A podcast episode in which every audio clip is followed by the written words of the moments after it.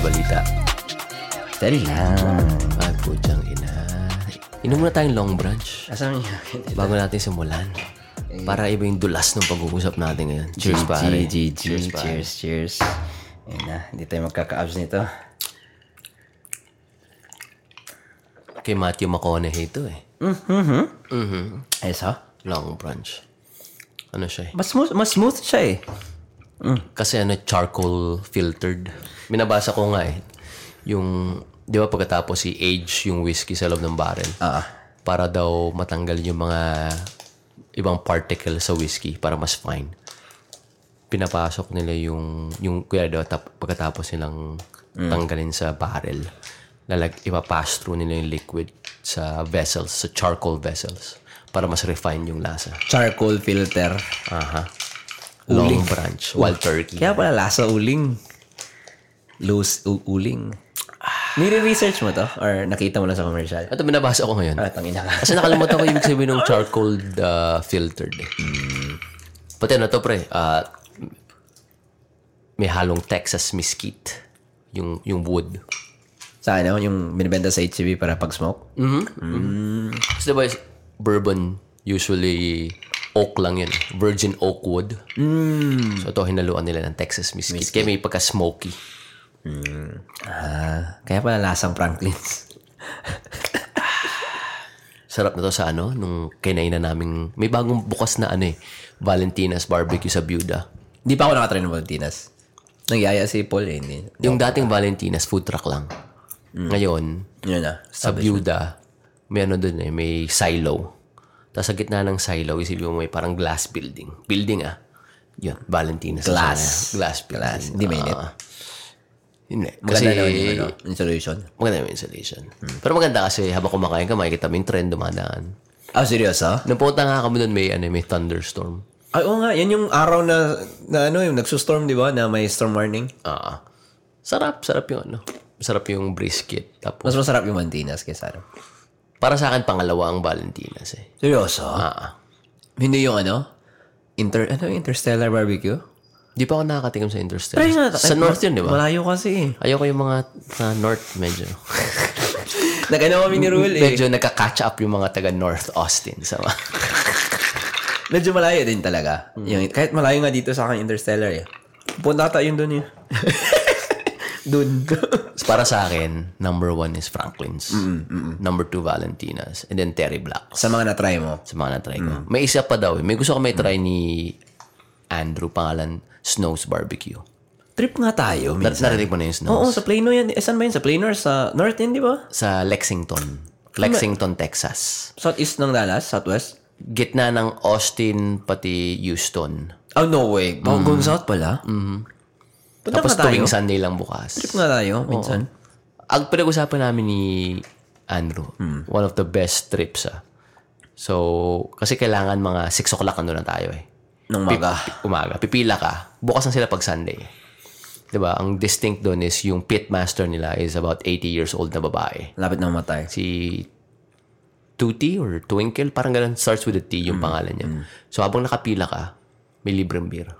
Hindi mo na kailangan magdala. Hindi na BYO, DBYOB. Hindi siya bring your own beer. May beer na talaga doon. Tapos pagkatapos natin kumain sa Snow's Barbecue, punta tayo sa Shiner, Texas.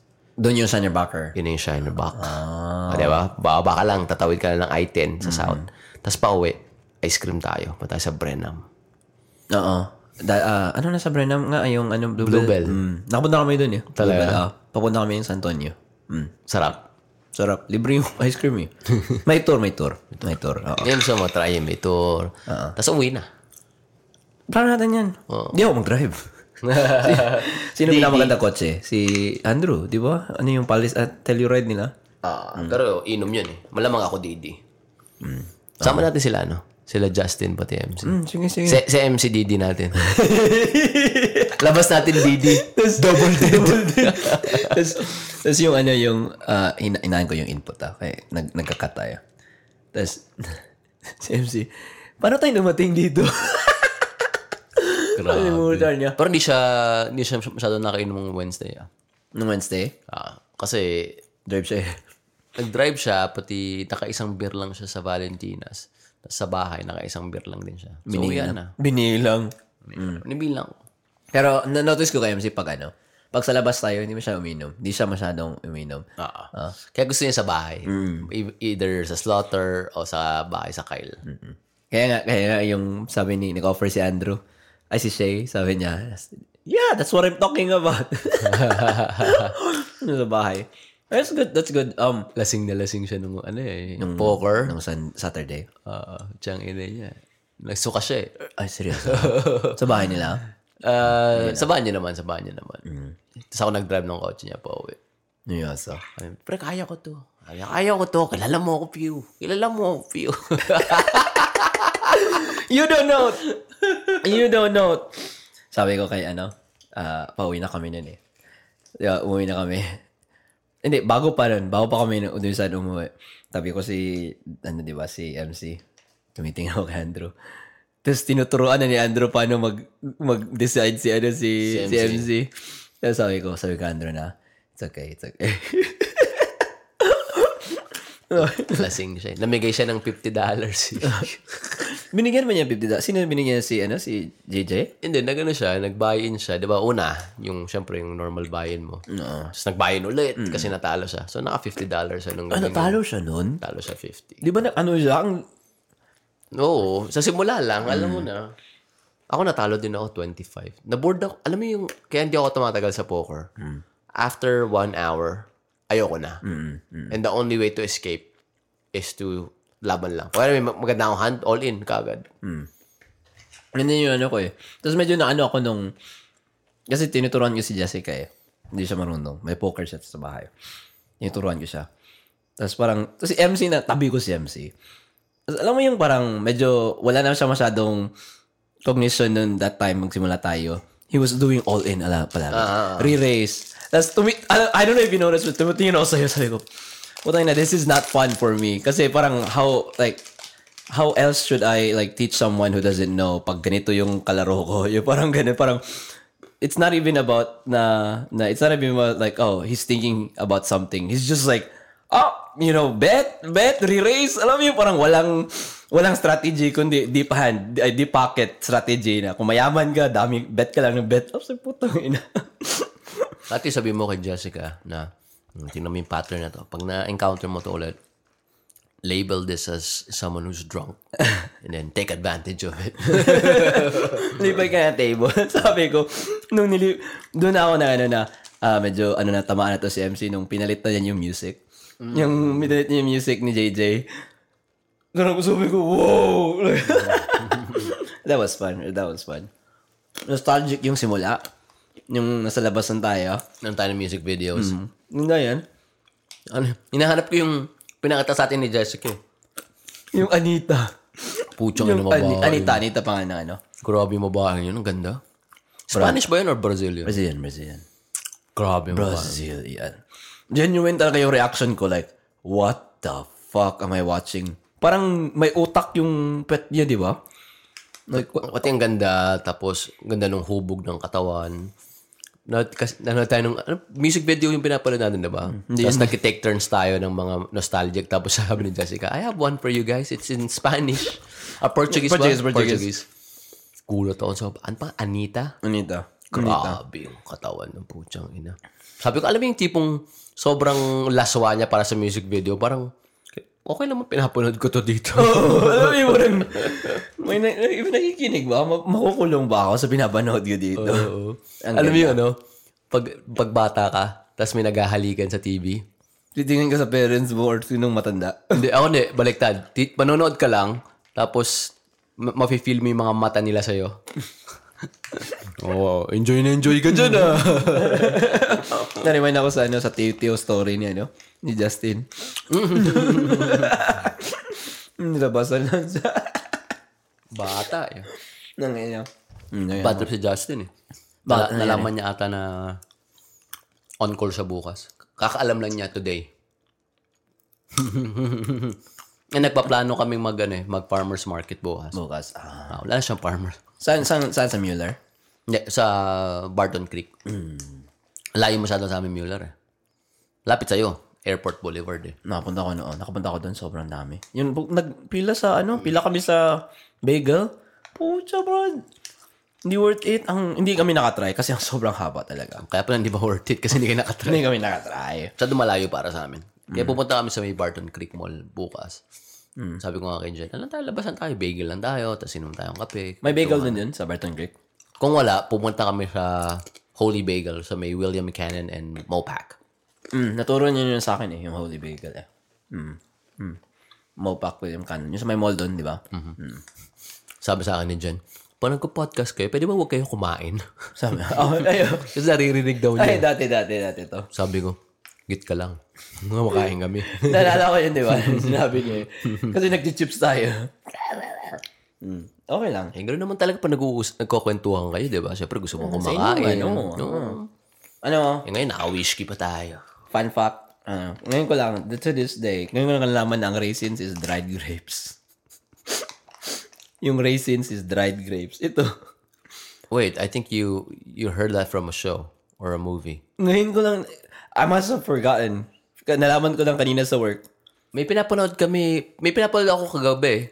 Na sinasabi niya na, I didn't know that raisins is uh, Dried dried grapes. grape. Kanina umaga ko lang nalaman. Wait, nanood ka ba nung show sa Netflix 85 South?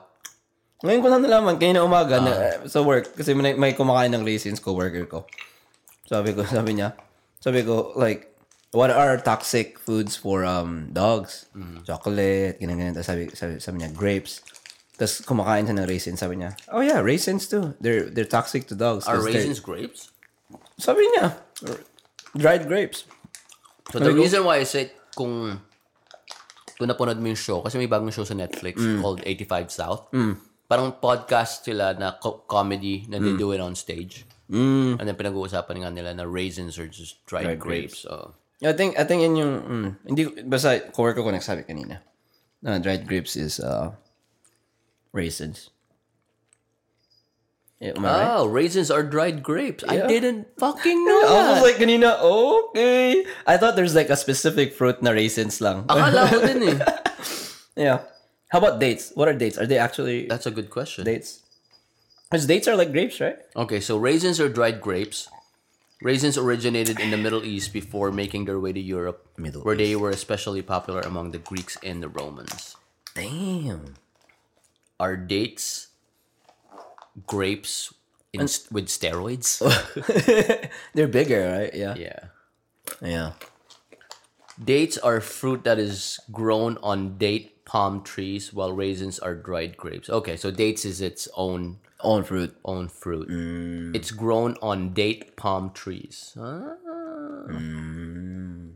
Alam mo siya, may binabasa akong libro. Ah, na-realize ko na, na parang, ah, oo nga, no, tama. It's about kay, ano, Genghis Khan. Na, di ba, pag narinig mo yung pangalan niya, all you can think about is yung the amount of people that he killed and how barbaric Yeah. he was. Sabi nila na parang the, the way he's written in history is through lens of racism. Kasi 'di ba ganun Lens nga of yung racism. Ah, sabi ko bakit? Hindi ko gets. Tapos biglang sabi ng libro, um, sumagot yung libro. Ganito kasi yung PU eh. Hindi. sabi ng libro, ano? Ganun ba? Nabasa yung utak ko. Wait lang. Di ako naniniwala sa may kamay ng libro. Pa! Punta tayo sa page 48. Hindi, sabi, tignan mo si Napoleon, Ah. Bonaparte, at sila Alexander the Great. The way they're depicted in history is like how triumphant they are and how good of a general or how good of a tactician they are. Diba? As opposed kay Genghis Khan, murder, kill. Kasi Asian si Genghis eh. While Alexander the Great and sila uh, Napoleon Bonaparte are European, Caucasian in uh, nature.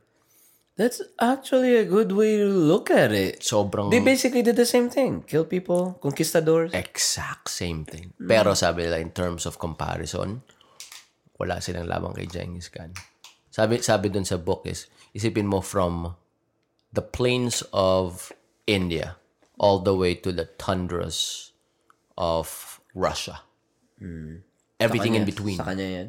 Yes. At least 30 countries. mas ma- kasing laki daw ng the Americas yung na ano niya. Nakuha niya. Sakop. As in from Canada all the way to the tip of South America. Alex- Alexander the Great too, right? I think he's one of the most prolific conquerors, di ba? Mm-hmm. Dami niyang naabot. Pero hindi masyadong they never really put a spotlight on how horrific they are on people that they murdered and yung mga villages na nilambas nila. Hindi katulad pa kay Genghis Khan, di ba? Parang, ay, putya ka na. Ni-rape, ni-rape, pinatay, They pillaged this town or this village. masahol. Di ba? I didn't think of that. Wow. Kasi lahat ng alam natin is through through European scriptures eh. Yung mga European historians eh. Wala naman tayong book na parang ang nature is ah, ito galing China to originally written in China. Kaya ang, ang, gan- ang, maganda talaga pag ano, you look at different point of views. Kasi, it's really different. Char. different point of Kasi, uh, you, you, you'll get to know the first-hand experience, di ba? Asi- Asian ba to yung author nito? Asian ba to? Hindi, puti. Puti, puti. Ah, identified as Asian. Nakakatawa lang. Alam mo yung pagbata ka, tapos parang, na, naalala ko yung bata kami, kausap ako matanda eh. And then, obviously at that time, parang I depicted him as someone lang. Ano ba to? Parang kung ano-ano sinasabi. Usually, the reason why I said that is, yung mga information na sinasabi niya sa akin is uh, against my beliefs at that time. yeah, yeah, yeah. Di ba? Parang for me, yung kung ano yung paniniwala ko, yun yung truth. And then, ngayon looking back, na parang sobrang talino pala nung nakausap ko na yun. Parang someone who's really well-read, a person who is free from fr- from mga norm, mga social norms and Biases. certain dogmas. Talagang someone who's really well-read na parang hindi lang ganito yung approach dyan. Kasi pinag-usapan namin religion. Kasi pinag-usapan din namin yung parang government. Ah. Kasi teenager ako, ano alam ko ba nun? Wala. galing nga sa Civica yung ano mo niya. Oo. Siya talagang, alam yun, 40s na siya nun eh. Ah. So, imagine yung wealth of knowledge niya. And then, kinakausap niya, parang, parang may kausap siyang baboy na parang, oh, ganito kung paano lumipad. Ikaw, ha? Oink, oink. hindi mo alam. Nakakatawa lang na parang ngayon na mas tumatanda ka na, na hindi ka kasing talino nung, hindi ako kasing talino nung kausap ko na, pero nare-realize ko na, na parang, it's kind of nice taga, talagang to question everything. Oh, yeah. Yeah. Ano nga, na, ba- parang, oh, bakit ganun? Di ba? Yung kay Genghis Khan nga, bakit depicted siya as someone who's like treacherous and murderous? Bakit ganun? Bakit yung iba hindi? Who did the same thing? it's it's hard because like going back to I think piggybacking on what you said I, I I actually listened to a little bit of um Roger Kennedy's episode you know and um if I was uh Robert Kennedy? Robert Roger yeah Robert Kennedy's uh, um Ibang episode yun na pala mo. Pinsan niyo. pinsan ni JF Si Ka Roger. si Ka Roger si Ka Roger. Alien. Amen. Alien. ano pala, like, if I was like, that was me two years ago, I would have been like, really like, man, this guy's bullshit, you know, like, alam mo yun, which is, which is really like, he, let, let's face it, like, yeah, vaccines are, vaccines are right. I mean, going back para my context yung listeners, uh, we're, we're, we're talking about like JRE's or Joe Rogan's latest episode sa podcast niya na he is interviewing the number one person uh, who's fighting against um, the truth behind the vaccines, you know. Um, and then uh, and then people, a lot of people see him in a bad light because again, you know, the biggest movement you know, in the media is get everyone vaccinated, which you know, like for me, I, I get myself vaccinated, but he's the guy that's shouting at the top of his lungs, speaking on behalf of those people who had um, problems with the vaccines, and these are the people who are like, you know, quiet quieted down, yung parang parang pinatahimik kasi nga if there's something wrong, they want to make it look as in, as if na perfect talaga. And I respect him, his courage, and then um, he actually started by questioning the science, which science should be questioned all the fucking time. You know, there's a reason why science started because we had a question, and then you know we came to a, a solution or we found a solution to find the answer. And I think him, he's just looking at the other side of the hypo- hypothesis or the null hypothesis. Parang ganun. And I respect that. And people should forget that. Forget that science is devoid of emotions. Parang ganun. Like, it should be like the truth. And um, not a lot of people will see that. And like, yung sabi mo, uh, yung kay Genghis Khan, di ba, na, like, people should look at the other way around. Like, he's, he was human too. Maybe look look at how he was depicted compared, why he was depicted like that. Kasi nga, isipin mo, di ba, why are there, I'm not, a Marcos, uh, also apologist too. Like, why do people also like ponder with Marcos, you know? Um, oh yeah, you have to question some things. Why do people stick with um, abusers? You know, that's that's also one thing to look at. But yeah, I like that that you you know you have the mindset to question, and I'm gaining to understand that mindset now too. May, may ano ka ba? May vaccine remorse ka ba? May parang buyer's remorse ka ba? Ako meron. Yes, ah. Oo, pre. Pati lahat na nakausap, lahat na kasi mga pasyente ko matatanda, di ba? 80s, 90s, 70s. Pinaka mga bata ko ng patient 60s. Siyempre, pag nandun ka sa bahay nila, when you're doing home health PT, siyempre may mga rest periods, di ba? Ang mga pinag-uusapan namin. Na, yun, kinukwento ko na parang I feel like, how do you feel about the vaccine? Uh, We took it. I took it. You took I know you took it. Yeah. Because I know your health records. How do you feel about it? Uh, knowing it wasn't there Necessary. wasn't there wasn't even a study, a long term study to really understand the side effect of this. Yeah. Alam mo sabi nila, we're just lucky that we're not. Sabi niya, I'm lucky that I'm not gonna live that long to find out. Oh. Alam sabi ko, fuck. Yeah, true. Yeah, true. Bro, isipin mo ah, di, ah, I mean, in terms of yung, did the vaccine really stop the pandemic? Hindi natin pinag-uusapan yun. Yeah. Di ko alam yung sagot, ayokong alamin. Ang tanong mo is parang, ano yung side effect nito? Yeah. Kasi di ba mRNA, it'll change your DNA. 20, 30, 40 years from now, will it be one of those things na it will happen to a generation of people tapos biglang we just won't talk about it. And then pagpatay na tayong lahat, people that are way younger than us will be like, "Oh, remember that generation Yeah. that were that were alive during 2020, 2021 within the age of sabi nating 10 to 60s, mostly 40s above. Lalo na yung mga maraming comorbidities. Napansin niyo parang last 30 years ago, ganito, ganito sila namatay. Yeah. Di ba? True. Feeling ko walang magsasabi, walang mag-whistleblower sa atin eh. Walang magsasabi na parang, fuck, mali yung ginawa natin. It's gonna be hard. It's gonna be a very controversial thing. Bakit tayo, totoo lang, si ano, yung kaibigan namin puti, si Shay. Uh-uh. Si Shay nagkaroon na siya ng COVID. So, sabi niya, ba't kailangan ko pa ng vaccine? Diba? May, may ano kami nun, may parang event kami nun sa mga kaibigan namin puti na ang isa sa mga requirement, kasalatan ni Lia, kasal ni Lia. Sabi ni Lia, kailangan lahat na pupunta may vaccinated. Si Shay, una, umaalma. Sabi, ba't naman ako papavaccinate? Eh, meron na nga ako natural immunity. Yung nga yung sinabi ng science, di ba, na mas malaki yung natural immunity as opposed to vaccine. But you can twist it around na parang, oh, yung natural immunity only lasts for so and so. At that time, I can say na I was with Leah. Hindi, para mas maganda, para sure. Para sure isa pang vaccine. And not knowing what I know now, parang nahihiya ako. Yeah. Nahihiya ako na parang I didn't really know anything. Why did I kind of put that pressure on somebody, unknowingly put that pressure on somebody?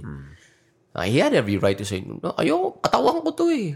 Pero anong reasoning natin nun? You're killing someone. Yeah. Diba? Yeah.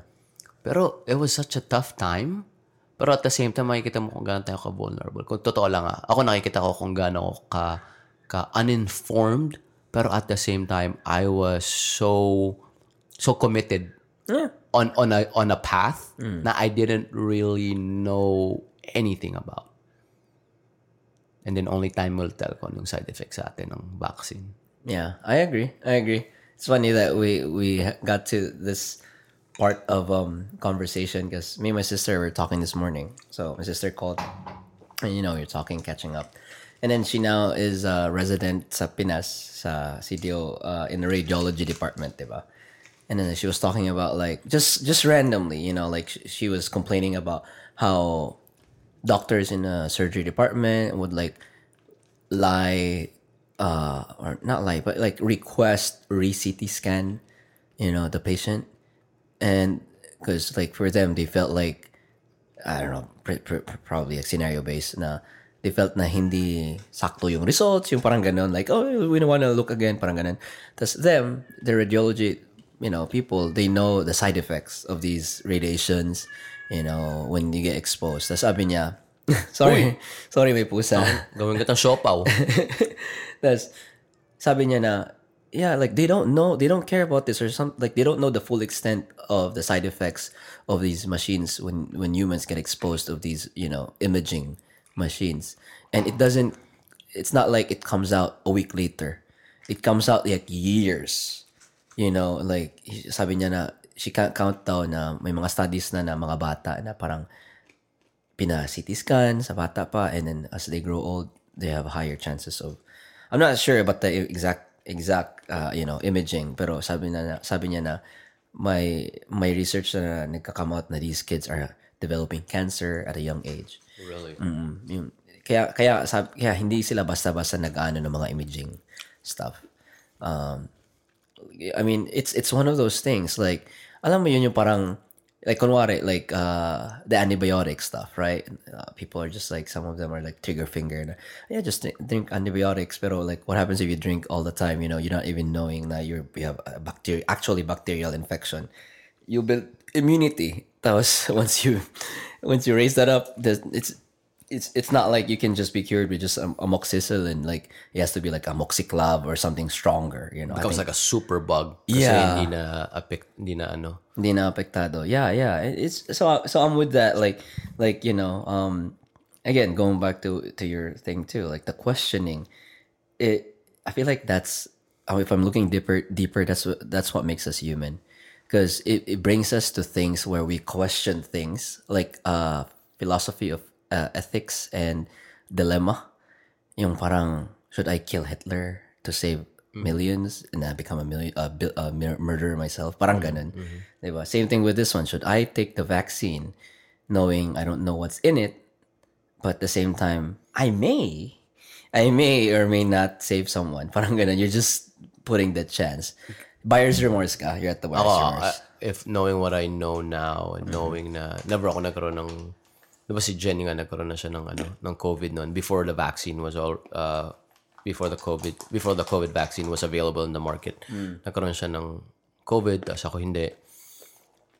And knowing na how healthy I am Both of us? Yeah. Yeah. all, all of us. All of us. because we you know we really take care of ourselves we eat right except for the weekends and then we ex like we fucking exercise a lot Yeah, yeah, diba? we exercise at least three to four times a week we're not diabetics we don't smoke cigarettes we're not alcoholics i should have been like no i'm not gonna take that i don't know there's no study behind it there's no study na that followed it for at least three to five years or 10 years or 15 years knowing the side effects to uh, different types of people. Wala eh. Wala naman talaga eh. Yeah. Di ba ginamit yung emergency authorization? And I should have said no. Was I peer pressured? For sure. Also workplace too. Sure. Yeah. But at that time, I thought I was doing the right thing. Yeah. Yeah. Did, It is did, what did, it did your company mandate it? Yeah. In a way, yeah, yeah. Because ours mandated it and then they lifted up um, recently. and every time, and every time you would travel. yeah, yeah, yeah, yeah. You can't, you can't. Especially like the blue states, New York, uh, Connecticut. Which is mali, di ba? Na Parang, kung isipin mo ngayon, ah, Yeah. so kung ayaw ko magpa-vaccine, hindi ako pwede makapag-travel. God damn. Yeah, it's just. Uh, I mean, it, it's kind of alarming because, like, um, just for an example, if you guys listen to the podcast, the uh, si Ka Roger, si Ka Robert, um, Si Ka Robert Kennedy. he mentioned the the polio polio polio, polio vaccine. You know, uh, manok ah.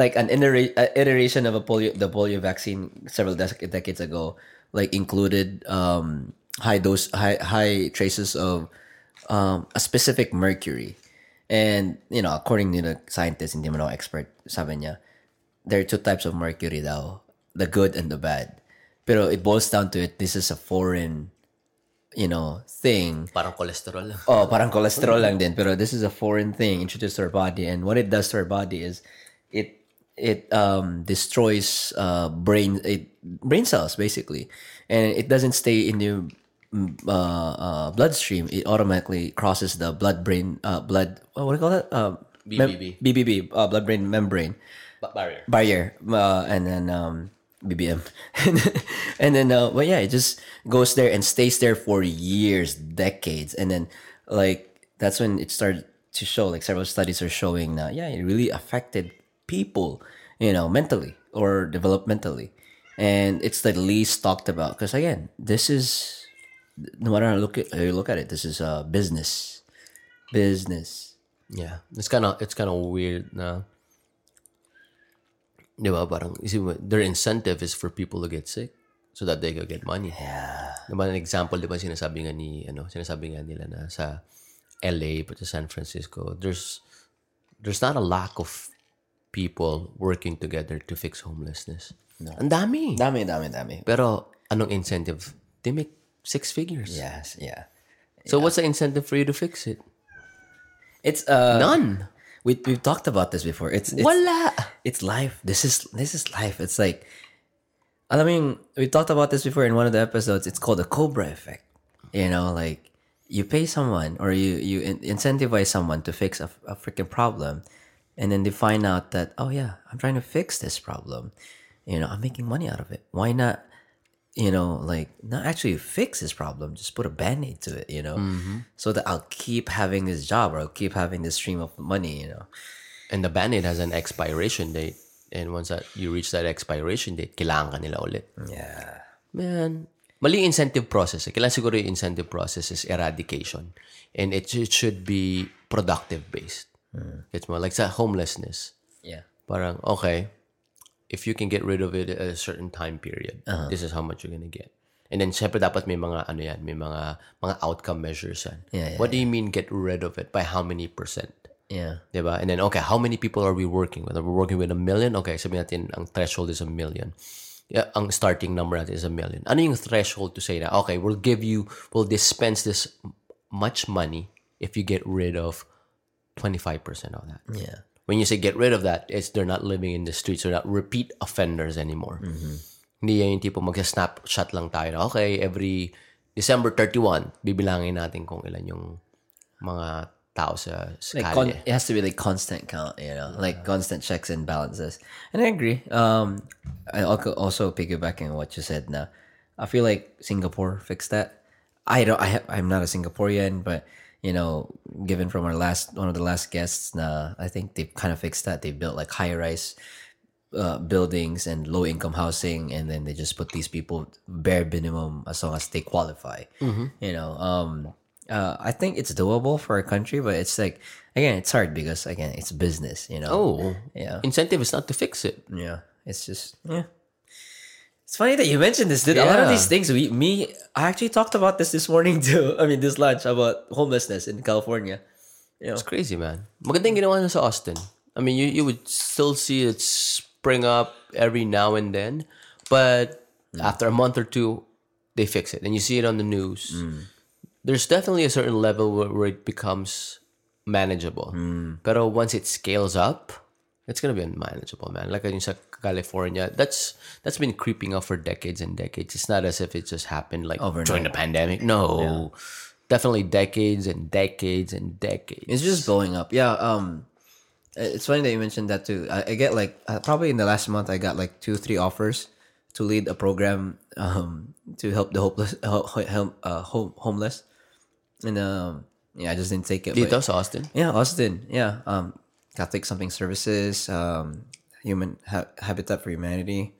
There's another one I forgot, but I got three, and uh, I'm just like, eh, you know, it's, it's tough. It's a tough job. I wonder how what's the percentage? And I just want to identify the number of people who are homeless just because of the circumstances, not because of like mental health. Let's just say like you know from you know someone who's living in an apartment. Yeah, yeah. Life got hard. You know, life got hard. Shit happens. You know, every, everybody has different circumstances na talagang, oh shit, wala akong pambayad ng rent. Wala akong masyadong kaibigan dito sa Austin. I need to be homeless for about a week or a month or two or three. And I just need an opportunity, somebody to give me uh, a hand to help me out.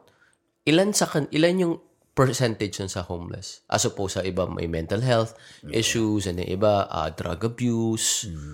Diba? I don't know. I'm not sure. Kaya kaya mas madali sigurong tulungan yung mga yun na if you identify them. Yeah. Kasi yung feeling ko ah, kind of brutal in a way pero yung mga mental health na sobrang far gone na.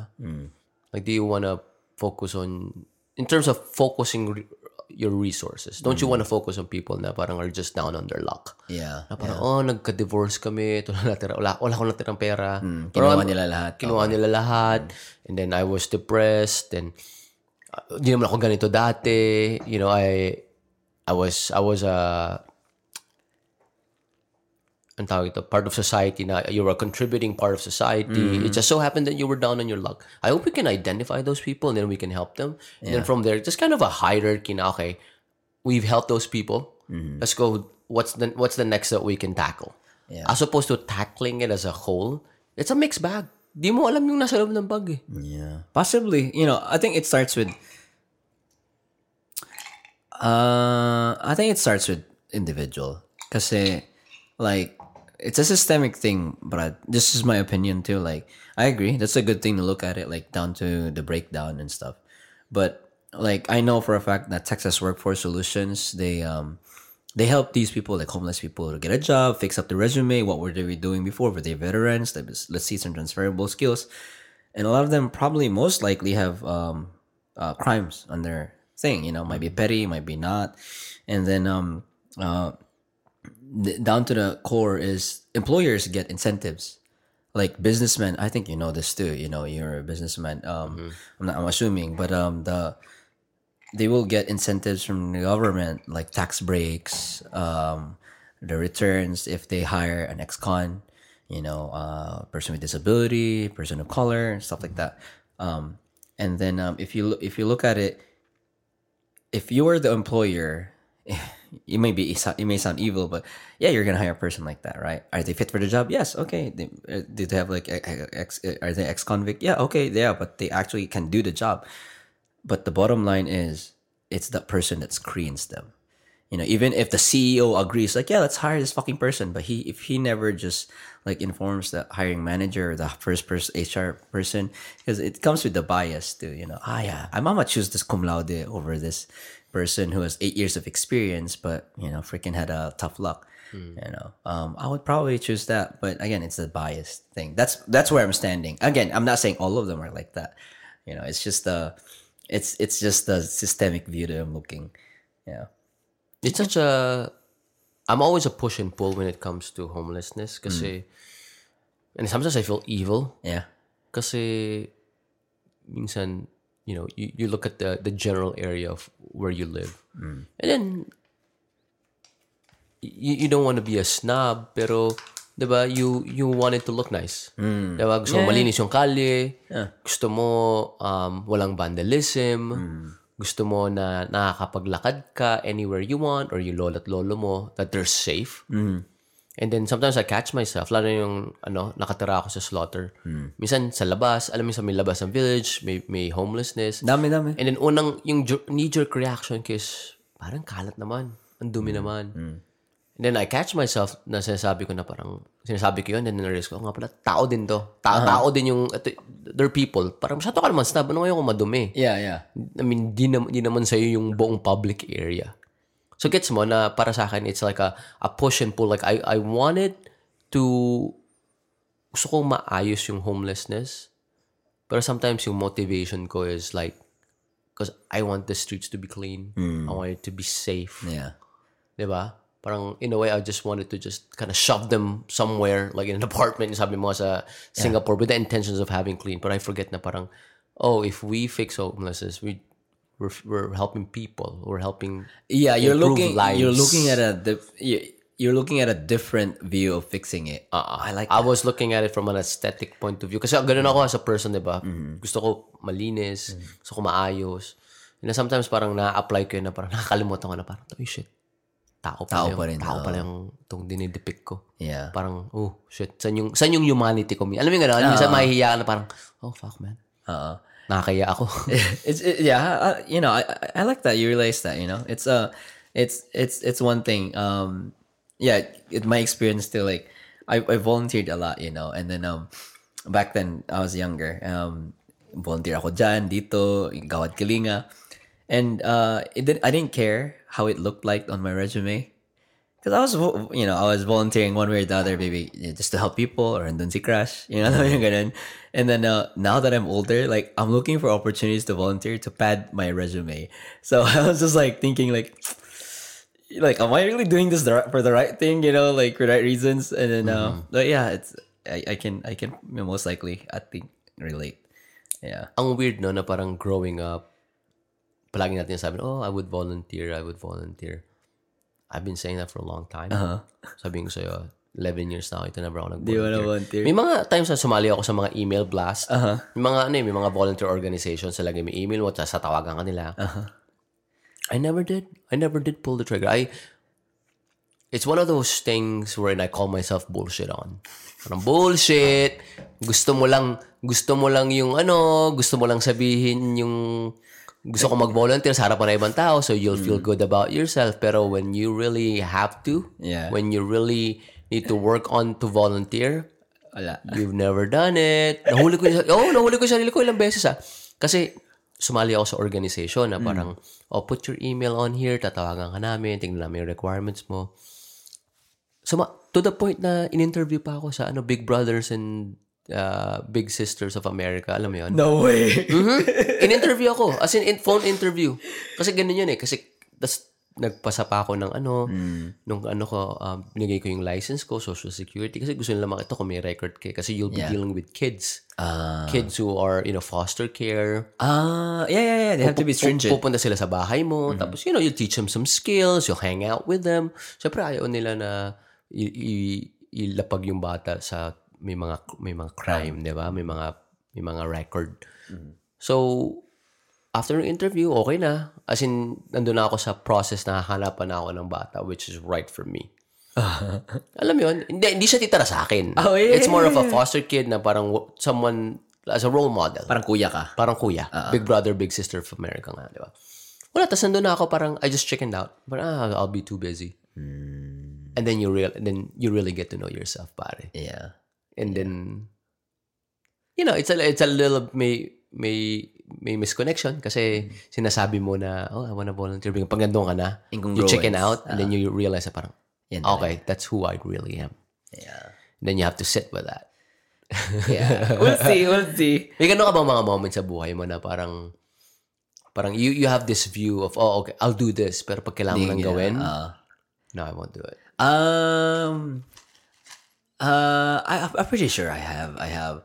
Pero just going to the topic na volunteerism, like I realized na my true core is like help helping. I like like you know like I have to do some shit with the community. Kasi like when I moved to America, I made a vow na parang na vow pero parang sabi ko pahinga muna ako dyan sa mga yung mga ganun mga organizations pero I somehow Mga landed- orgs orgs. Oh, I somehow landed with PABT. And then back in high school and college, I was, uh, that's their shower, the neighbor shower. But somehow in high school and college, I was so active. Nakwento ko na yun dati. Now, I'm actually, I volunteered to, um, do, uh, to, to help like a cancer organization or cancer victims this, in, in three weeks, in Jul- uh, July 15, Saturday. We'll see. Dito sa Austin. Mm, sa Austin. We'll see. Mag-volunteer ka rin ba sa PABT? Uh, when, when, Ah, sa PABT pala. Sa FYP. Di ba? Actually, nag-volunteer ako. Actually, nag hindi ako napili. Nag, sino nakikinig dyan? hindi ka pinili. hindi ako pinili. Ah, ah, as a mentor sa... Sabi mo, manyakis to. Excuse me. Pero, yeah, I mean... they- Excuse they- me, tama kayo. you guys reserve the right to judge me. Pero, para, uh, yeah, I volunteered to be a mentor to uh, UT Filipino students.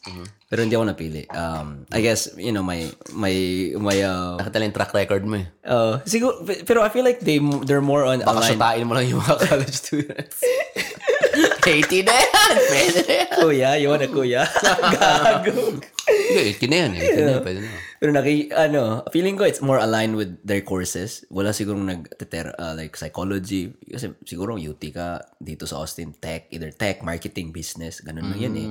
Tapos yun siguro pinili nila, which I respect that, you know. And uh, I, I've read the mentors, you know, it's not like I'm, a little bit, I'm kind of like, ashamed of my accomplishment pero I've also come like you know come so far pero dami din dami lang na-accomplish din yung mga mentors nila like which they deserve to be Kaya ma-ashamed sa mga accomplishments mo. Accomplishments mo yun eh. next time next time I'll be there but I'm, I'm really want want to be a big brother to someone let's go back out Brad, bakit daddy tawag sa iyo? Daddy daddy! naka Tory Burch na bag dyan Putsang ina. Yung sinusuportahan ka na pala. Gago, menti. Menti tawag dyan. Hindi. Oh my God. Actually, pero, oh, nag-volunteer din ako sa organization namin sa work na maging mentee.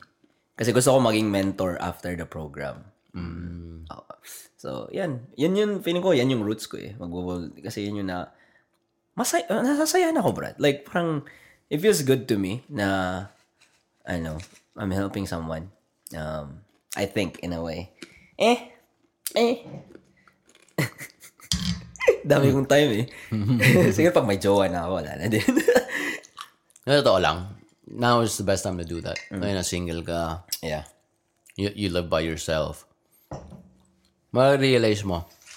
You probably know this already. Na kung Yeah. gaano kara, kung gaano ka dahil mong time sa sarili mo. Oh, so, See mo, 8 hours you use for sleep. 8 hours you, you do for work. That other 8 hours, what do you really do?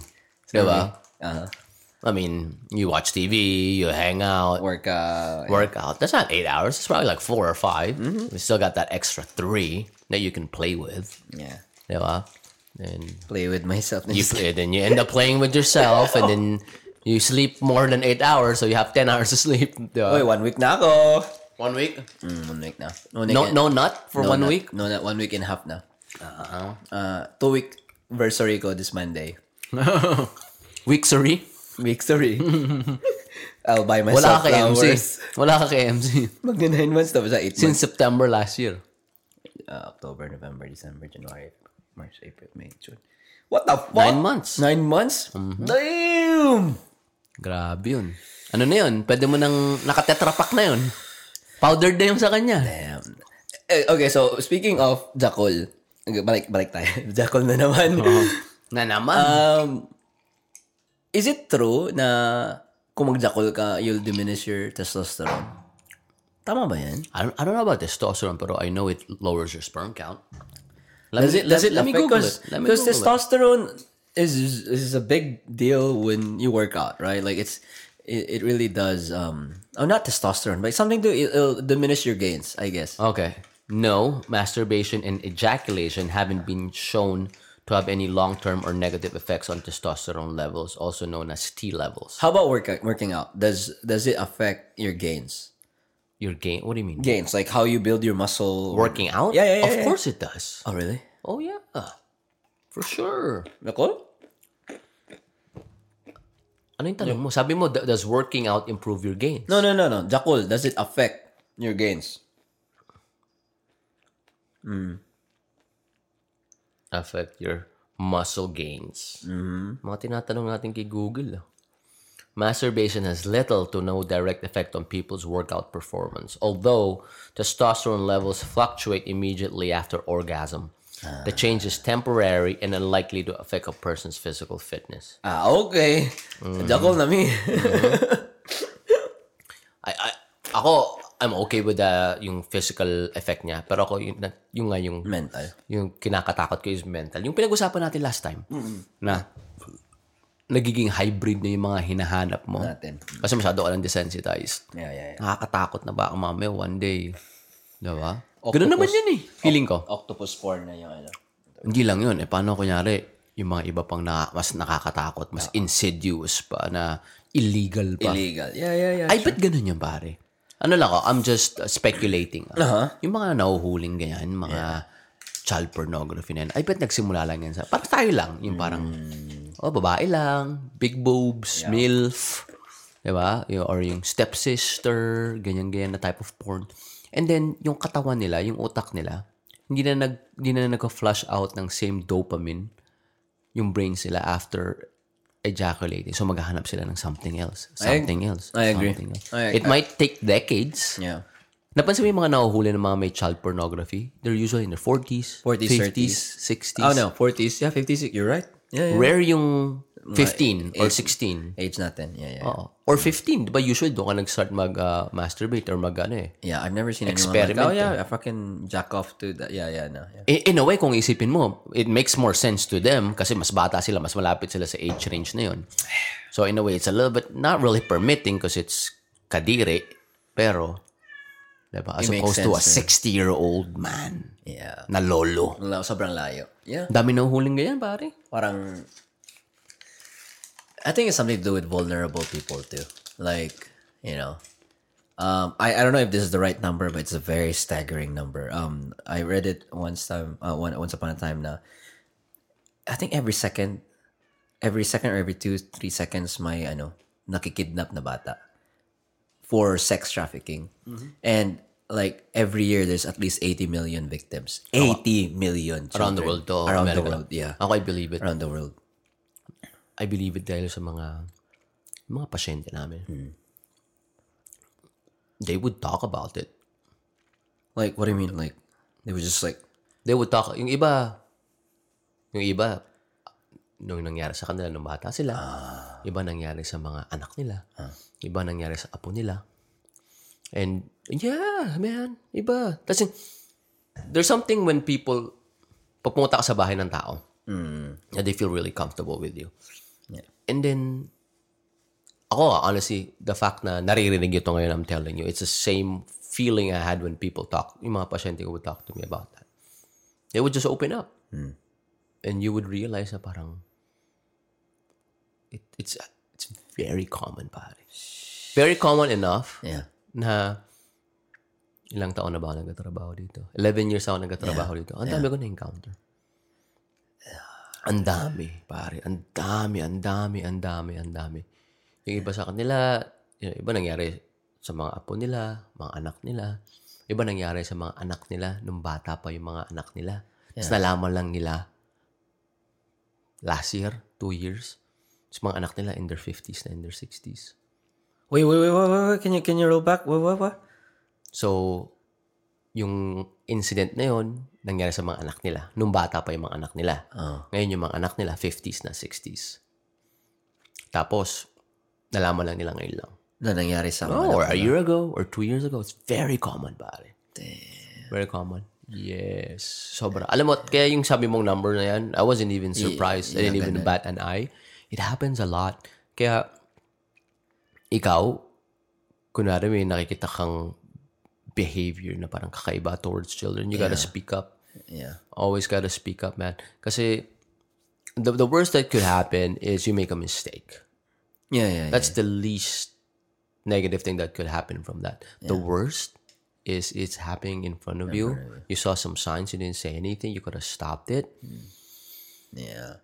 Kasi di ba sabi ko sa'yo, di ba, pag kaya may mga bata, I'm very, very careful na parang, alam mo yun, lalo na pag hindi ko, ka- kaya hindi ko ka mag-anak. Uh, Kasi, it's just, alam mo yun na parang in a way, ayaw mo masanay yung mga bata na masyado silang komportable sa strangers. Does that make sense? Mm-hmm. Alam mo yung ganun? yeah. And, you know, some of my friends, they have kids. Yeah. And I just, you know, sometimes you just, you have this protective instinct na parang, kailangan natin alagaan. You know, you have to be vigilant.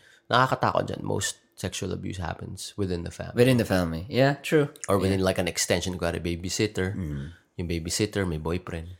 Tapos yung boyfriend, ano, or yung babysitter, may asawa. Yeah. Yun ang mas nakakatakot kasi hindi mo nakita yun eh. Yeah, and then going back to like it's the shame too. Like the kids don't understand or they they they don't quite put a can't put a finger on the feeling, and it's already shame. And then like if once they get older, that they feel like they've been acting on it, and then they can't say it because now now that they know like oh shit that was bad, and then if they say out loud, man, people will think that you know I'm not deserving, you know I'm this and that, you know. Yeah, dude, it's a systemic thing, and I, agree. I agree. Like, um, uh, I don't know if people are familiar with Walmart. Walmart used to. I don't know if they they still have this, but Walmart used to have this wall where they post a lot of the missing children. Um, uh, missing children. I don't know if you remember that, dude. Like there was there's this wall that a bunch of missing children on it, you know, and they will update it if they found them and stuff like that. And um, I don't know if they took it down, but yeah, it was very helpful because like Walmart used to be like um, it is still, you know, like a lot of truck drivers stop stop over there, you know. Um and uh yeah, even truck drivers now. You you I think all of us or most of the professions now have a training about um Sex trafficking. sex sex trafficking, human and sex trafficking. What are the signs and stuff? Even truck drivers get that because um, I think it was one of the testimonies na Walmart drivers specifically, like they would see a lot on the road, especially in their vantage point, and they will see like what's in the car next to them or in front of them, and then these kids kids trying to get away, right?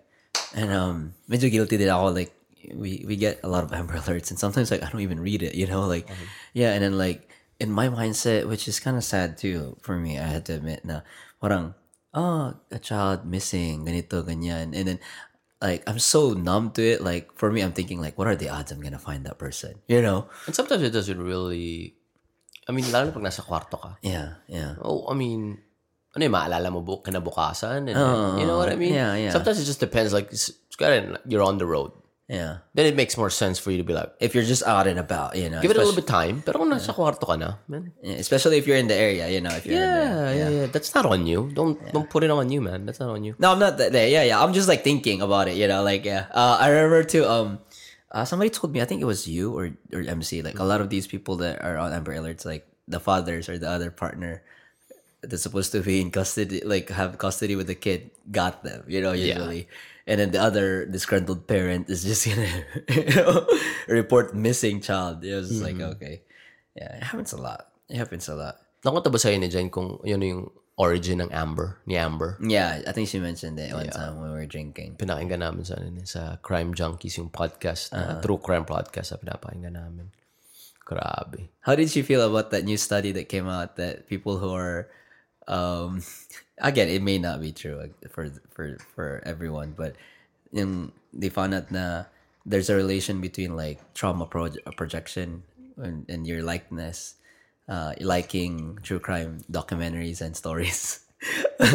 Hindi ko alam. Ko get yung study. because you're like it, it elicits the same like trauma validation something like that like elicits the same feeling of going through a trauma and then you're just like yeah you know like like this is like bad uh, bad things happen to people you know So there's like a kinship. So nat- Yeah. trauma ka. So it kind of, you feel good that, you know, you see a trauma happening to other people. So- somehow like not like entirely like not like that it's just like you feel familial to it like you know you're like oh yeah something went hap- happened to this person you know and it's like, it, it validates your feelings of trauma That could be true for other people. But ako, I like true crime because it's not something that you see every day. Mm-hmm. I get what you mean. I bet it's true for some people. Pero para sa akin, it's like, it's like seeing a snake. Have you ever seen a snake in person unexpectedly? yeah a lot of times When was the last time you saw one? It's been years though.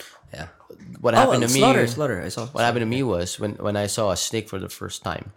It's almost like you don't believe it because you don't see it every day. Yeah, yeah, yeah, Diba? And then, then you see it, yeah, it slithers and you're like, oh, fuck, a snake pala to. Uh-huh. So it's the same thing with me with true crime. Kasi hindi mo siya palagi nakikita, hindi mo siya na-experience. Mm. Hopefully, hindi mo na-experience.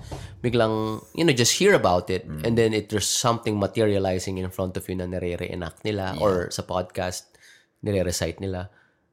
Ako natutuwa ako. Na-entertain ako doon. Hindi ako natu- natutuwa ba ako? Natutuwa ako sa entertainment. Entertainment. Yeah. Mm-hmm, well, be careful. Yeah, ano lang. Eh, I get it. I get it. I might be There wrong. is definitely a fondness. I mean, yeah, I admit, may parang may tuwa akong factor. Lalo na pag nahuhuli. Mm. Ayoko yung, kuyari, kasi may ano eh, nililabel nila yung episode nila, um, murdered and captured or Ah. missing. Ayoko yung missing. Kasi ibig sabihin, missing pa rin eh. Ah, Pero pag kuyari captured or solved crime, yun yung paborito. Kasi triumphant. may justice eh. Mm-hmm. Justice. Uh, pero ay, ay, yeah, don't quote me on that one. I think you guys should all do do your research because I might be wrong. I have to I have to Wala magre-research yan, tamad lahat ng nakikinig.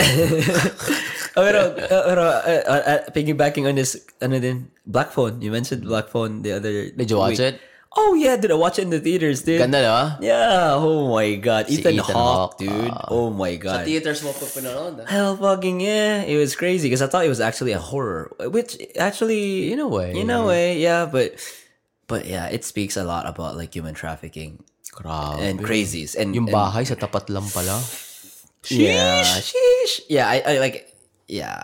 May mystical component eh. No? Uh-huh, But it kind of makes sense. Yeah, it makes sense. Yeah, kasi But it's just sad, di ba? Ay, sa- sad yung ending because I was hoping for him to be alive though. You know, spoiler. Is it out already on HBO? Yung ano, Black, Black Phone? Phone, yeah. Nasa ano, nasa Amazon Prime. Okay. Yeah. Panoorin ko yun. Yeah, maganda, maganda. Mm. Panoodin mo ulit. Mm-hmm. Excited na ako sa Oppenheimer. Kasi kay Christopher Nolan. Karang yun, July yun, di ba? Ha? July. July. oh. Alam mo, narinig akong perspective about atomic bomb. Sabi nila, atomic bomb saved a lot of lives. You know, from the perspective of the war continuing if that didn't happen. Yeah. I never thought of it that way. Mm, yeah. Diba? That, that's that's uh, definitely a perspective worth exploring na ilan man namatay. Sabi nila parang 100,000 or 200,000 nata namatay. Lang. Just from just from the atomic bomb. Tating, tatanungin siguro. Si ano, si AI. Si Cat GPT. Si Cat GPT. Okay, sabi nila 226,000 ang namatay. Sabi nila kung hindi daw ginawa ng Amerika yun, that, that could have easily doubled if the war continued. Mm, projections nila. Yeah. Pero you know what I wonder too? Like, nasa na tayo sa, sa crescendo nung, nung ano, nung war, nung binagsak yung bomb? Was it ending? Was it... Oo, palala pa lang ba? Or malala na? Or patapos na ba? Tapos ginawa pa rin? Binu... What year was it? 1940, 1945. Oh yeah, I think I I can't speak for it, but World War only lasted what six years, five years, 1941, 40, 1940 to 45. Pero did it really end it? Yung, yung ba yung... al- Alam natin na yun na nag-end, di ba? After nun talagang panalo na tayo. Pero we're, nasan tayo nun? Ano yung status ng war nung panahon na? Uh, Was it actually the epitome of it? You know, like yeah, or the ending of it, or climax? Yeah, climax. Yeah, that's a good question. I can't, I can't tell because I wasn't alive. I know. you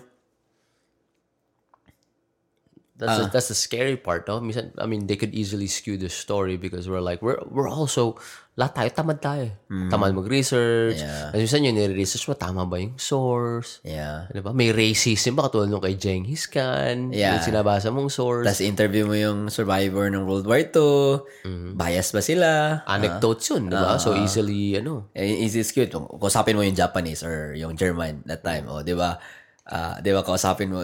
Siguro, iba-iba yung storya nila. tatlo Kala ng mga. German, tama ginagawa nila. Akala din ng Japanese, tama nila. Tama sila eh. Di ba? Yeah. So the greatest, ano talaga? Bless you, bless you. Thank you. Parang, di ba, kahit tayo, tayo mga nasa Amerika tayo ngayon, akala na tama ginagawa natin. eh. Pero, di ba, kunwento ko sa'yo dati. Isipin mo yung, imagine what the whole world needs to do to make life so convenient for Americans. Isipin mo yun. Yeah. Isipin mo. Isipin mo yung mga villages sa China na punong-puno ng... Factory. Punong-puno ng factory. Tapos yung mga rivers nila na sobrang polluted. Para lang makabili tayo ng murang Levi's. Tapos yung mga cellphone nga natin, di ba? May, may isang episode doon na... Ano siya? Sa anong- ah, anong journalist siya sa JRE. Ah, oh, Joe Rogan. Oh. Ano siya? Pumunta siya sa Congo. Oo. Inano niya. Um, ni-research niya. Tapos pumunta din siya sa mga different villages sa Congo para makita first hand ano nangyayari sa cobalt mining. Para sa mga cellphone natin. Yeah, yeah. It's so convenient, di ba? Tapos, just little things like that. Na parang, ngayon, di ba? Kasi ang ngayon, American imperial ngayon, di ba? Yeah. Tayo yung number one. Hindi China. Di ba? Yeah.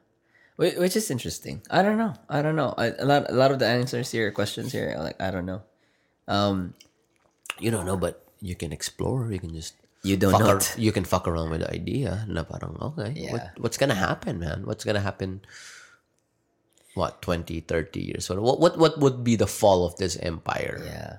Uh, okay, so it's, it's it's another thing to to look at too. Now that a lot of companies are moving to, I think Trump started it. You know, like the move movement of um production here in America. Yeah, parang pinopromote niya na. Ganda nung ginawa ng Trump. Why are we going in? I, I want to see the change here. You know, like I want to see the change.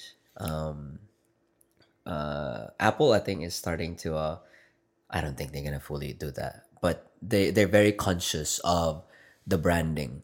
Sabi nila, made in China, designed in California. Ganun yun sa Apple palagi. Some shirts are doing it now. Made in China, design in Cotabato. Dami na, pa- mga shorts, mga, mga damit din. Tama. Design in LA, Los Angeles, you know. Lululemon is straight from China, dude. Fucking straight from China. Pero galing Vancouver. Uh-huh. Yung vest ni Ralph sa Vietnam yun. Yung vest ni Ralph. Damn, man. Nakakatakot yung, nakita mo yung, ano, yung huling visit ng Secretary of State natin. Napunta siya sa China. Uh-uh, no. Uh, basically saying na, Taiwan's fucked. yeah, Taiwan's fucked, man. Yeah. Pero ang tanong, is that lip service? Could just be lip service. We don't know. Yeah. Um, I don't know. Big Brother, babagya, pa, pa, pa, pa, pa, pa yung US? I don't know. Di ba yung nga sabi nila, kaya tayo, kaya nakafocus tayo sa Taiwan is because of the semiconductors. Eh, ang daming nagsisprout na semiconductor factories na dito ngayon. Yeah. Uh, Samsung is here. Uh, AMD is here. NXP, dami. Nvidia is here.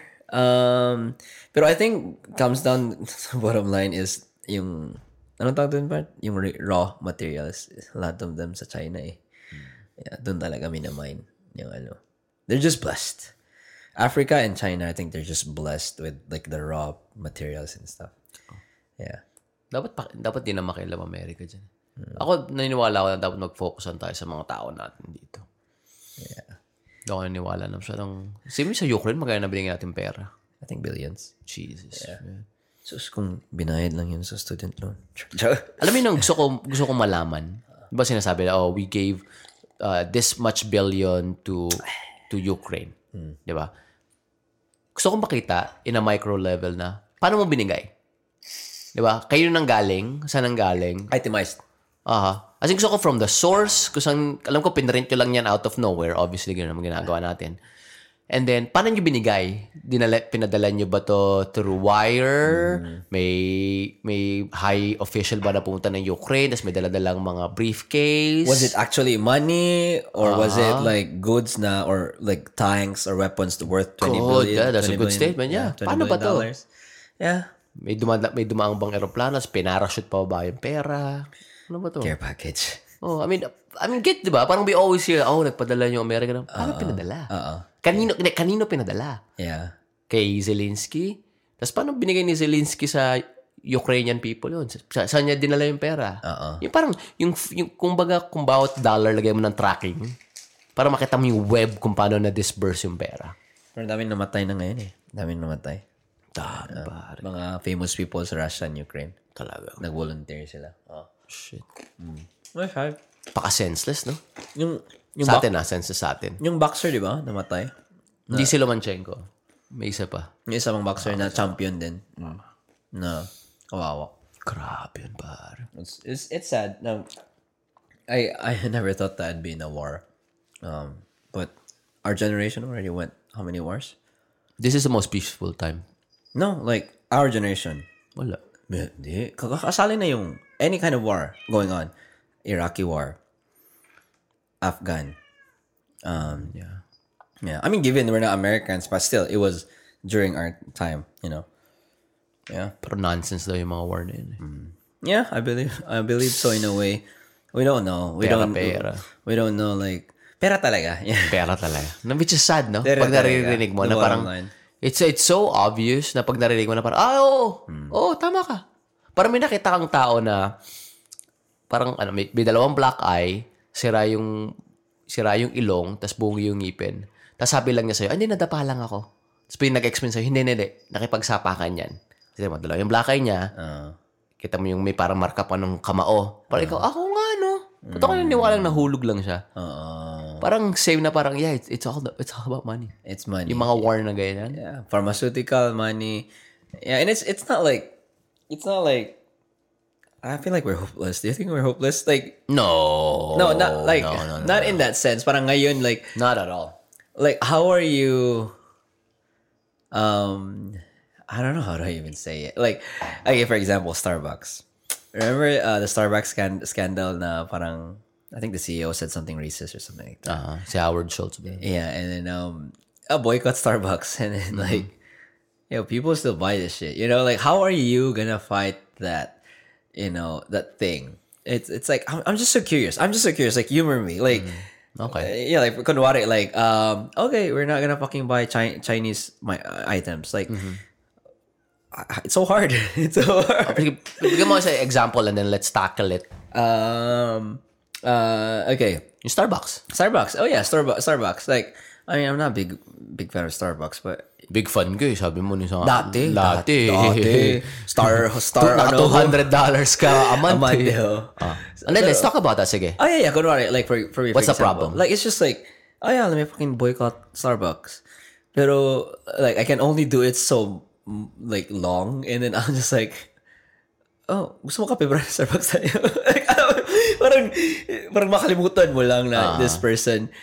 Alam mo yun? Like, It's almost like yung ano mo, yung, ang tawag doon, yung mga belief mo, is there's like an expiration date. oh, parang ganun. it changes or y- not yung conviction mo, may expiration conviction. date. Yeah, Ah. yeah. Parang, okay, let's fucking just buy Starbucks.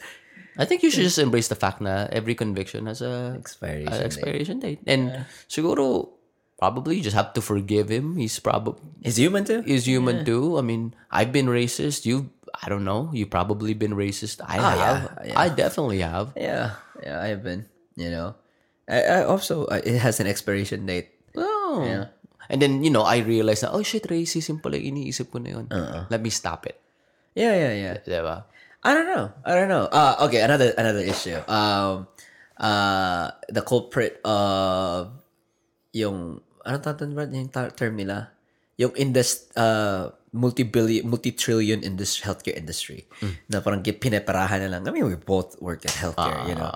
Pinaparahan lang nila tayo. In a way, in a way, like, there's a problem, but it's just like, you know, yo, it's healthcare. I have to fucking get an insurance, you know. Um, it's like, how do, like, you can't just fucking boycott insurance. yeah. Yeah. So we're kind of, out, out, like right now for me, it's like hopeless looking at it. But you're right. There's, I'm, I'm being irrational here, but there's always hope. Yeah, there's there- definitely hope. There's gotta be something that will happen that will make that change. Like, kunwari yung Medicare. I don't know if you're from, I told you this story before, like the Medicaid or Medicare, I think.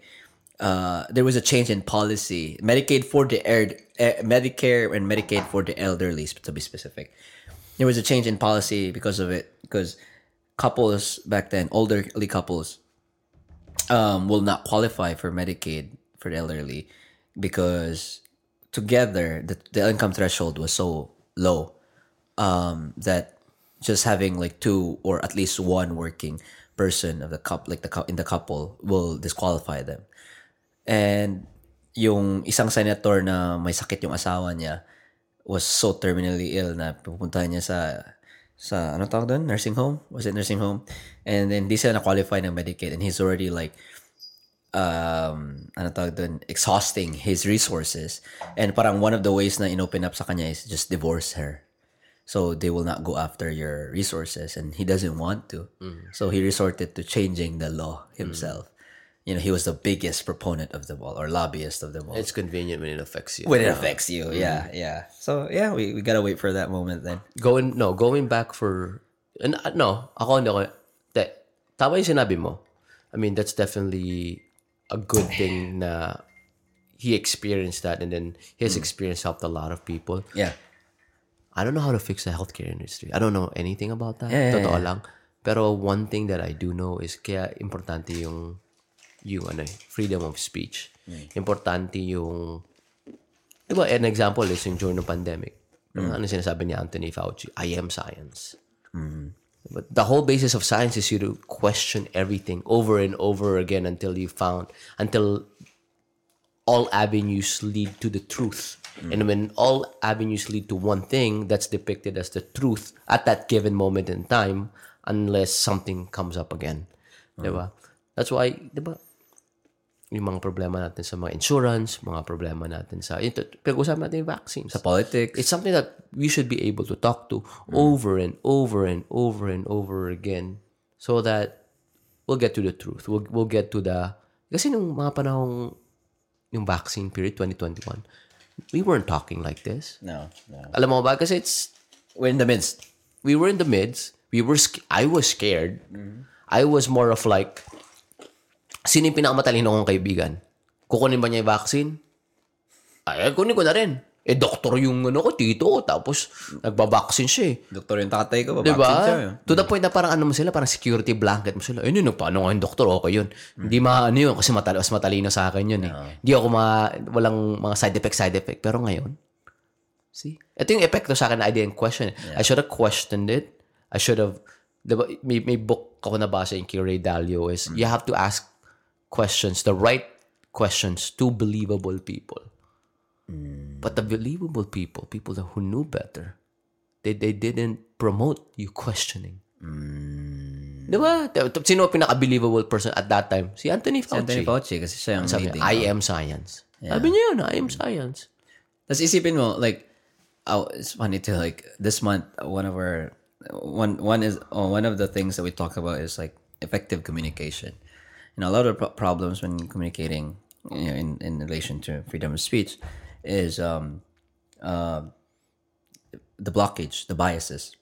Mga fallacies ba yan? fallacies or we always has we always we already have these implicit implicit biases stereotypes built you know as we grow older which i don't blame you know because we, we get that from media people influences and then um ako, I blame it. It, it definitely deters oh yeah conversations. Effective. fallacies. Uh, that's the that's the blockade of it you know because for you to effectively communicate with someone there's a sender and there's a receiver and then the sender needs to send a clear and congruent non-verbal and verbal message this the, if the sender wants a feedback the, the the the receiver should give the same thing a clear congruent feedback non-verbal verbal but there has to be like act- actively listening in with both of them and there's four components of um uh assertive communication which we, we want diba? Assertive meaning direct honest and responsible. What does that mean? Rights and responsibilities. All person all people have rights and responsibilities. First person has the right uh, to express uh, their opinion but at the same time the expressor has the responsibility to respect the other opin- the person's person's opinion. Uh, another one is you have the right to respect be respected you also have the responsibility to respect someone.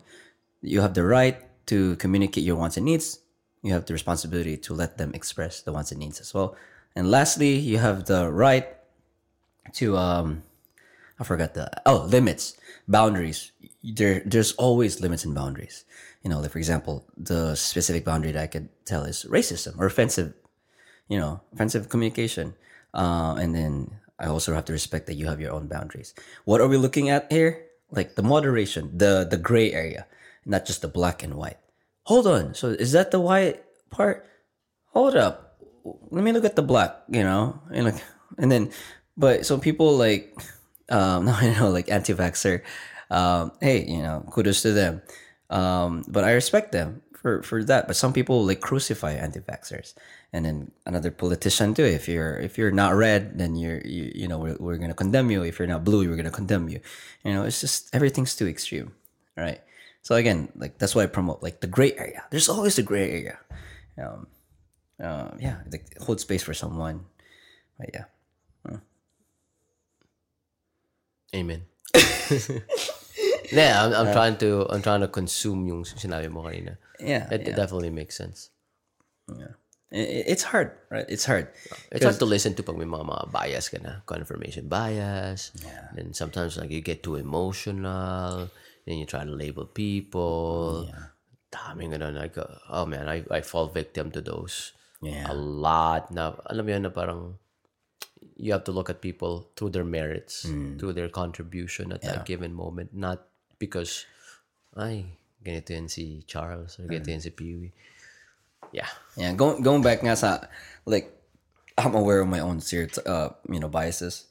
Um during the pandemic I was like a super liberal, you know, I was um like this there's a term, you know, um Parlep ka ba, bro? far left, fan. To the left, to the left ka ba? kung, Kay Beyonce, kay Beyonce ka pala eh. kung kay MC pa antipa. Antipa. antipatico hindi no and then like i would um i remember i would like uh uh to be honest i would cringe when like cr- cringe that's the term cringe when greg and then um and mc would have their own conversations you know um and then as, as soon as i kind of like uh open my mind i think it's some it has something to do with me being exposed to a lot of uh, conversations with people that I meet, my clients, the you know my consultants, and you know other people that I meet. Um, I become more open. Like, hold up, you know, like, yeah, you're right in a way. And then I think we had a conversation coming back from um, Conroe. Na we were like, uh, uh, you notice as we grow older, like uh, we, we're younger, we're more likely to be liberal uh, mindset, and then as we grow older, we, we our values change, our our our, our priorities change, and then usually these are the conservative values, you know. So it makes sense. Like some people are like this and that, but again, some people don't change or just uh, hold true to that. Um, but yeah, and I was just like, hold up, there's some someone I'm somewhat uh liberal but more so like very moderate way you know um I feel like I'm gonna tilt to, you know, um, and I respect that. Like for example, the LGBTQ um, uh, issue right now, where, where a lot of people are like, you know, so concerned about like, um, uh, are they, you know, able to participate in certain competitions and stuff? Okay, specifically bathroom. Um, that issue, I think we talked about this. You know, are they allowed to the women's bathroom for those men or biologically male identifying as you know women? are they allowed? And then I think we had a solution for that somewhat, you know. Um, I, I had a conversation with one of my coworkers and I was like, I told them about our solution. Why not just put cubicles in all of them, you know? And then her as a woman, she was just like, yeah, that's good. But what about those perverts? Like perverts. Like I'm just like, and for me, I'm like, I never thought of that, you know? I think that's fear based. I think that could happen either way if we, number one, going back. Yeah. Dati nung mga panahon wala pang bathroom. There's always been perverts. Now that we have two sets of bathrooms, there's ah. still perverts.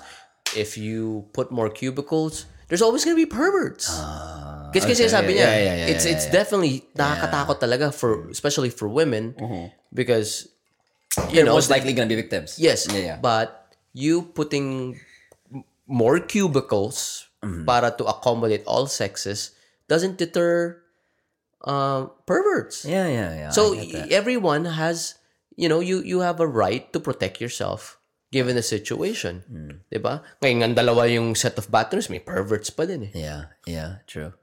And, and then I kind of like what's kind of sly about it. I was just telling her like, hey, you know, maybe those men that identify as women, they should go to the male bathroom, but go to the cubicles if they're not comfortable for standing sure. and peeing in the urinal. You know. Exactly. Yeah, and then and then she was like, yeah, yeah, fair enough. And then so they, she brought up about that. That is very fear based. Her reasoning. You're true. You're true. And, and and at the same time, ba? uh, going back sa pinag-usapan natin kanina, when you see, see something wrong, you speak up. Mm, yeah, yeah, yeah. Diba? Pinag-usapan natin kanina about kids, diba? You don't just be don't just be uh, Complacent. complacent. Like I I listened to this reel uh, uh, the other day saying, "Hey, don't be a thermometer, be a thermostat." Like if you enter a room and you see that there's something wrong, you feel that there's something wrong, you're being a you're being a thermometer. You're gauging the temperature. But it'll be a thermostat. If you feel like it's too hot, you feel like there's something wrong, you fix it. Diba? If you feel like fuck, there's 20 people here. We're all looking at the same thing and nobody's saying anything, but everybody's feeling it. Be a thermostat, say something, do something, and that's what makes you a good person. That what that builds good societies. That's what Yeah. build a good community is when you feel something's not right, you say something, you do something about it. It's same with the pervert. Like, kuyari ako yung babae, mm. tapos may, may pervert, of course I'm gonna let other people know. Diba? Paano kung may ibang tao dun? And ako kaya rin, nakita ko may naninila. Fuck, I'm gonna do something about it. If I feel like that I'm not physically strong to confront that person, I'll tell somebody who who can help me. Yeah. Two, three people versus one. I agree. I agree. Yeah, it's uh yeah, at that time we were just actually this was more this this lunchtime. That's that was our conversation, you know. We got to that like deep um what ifs, the what ifs.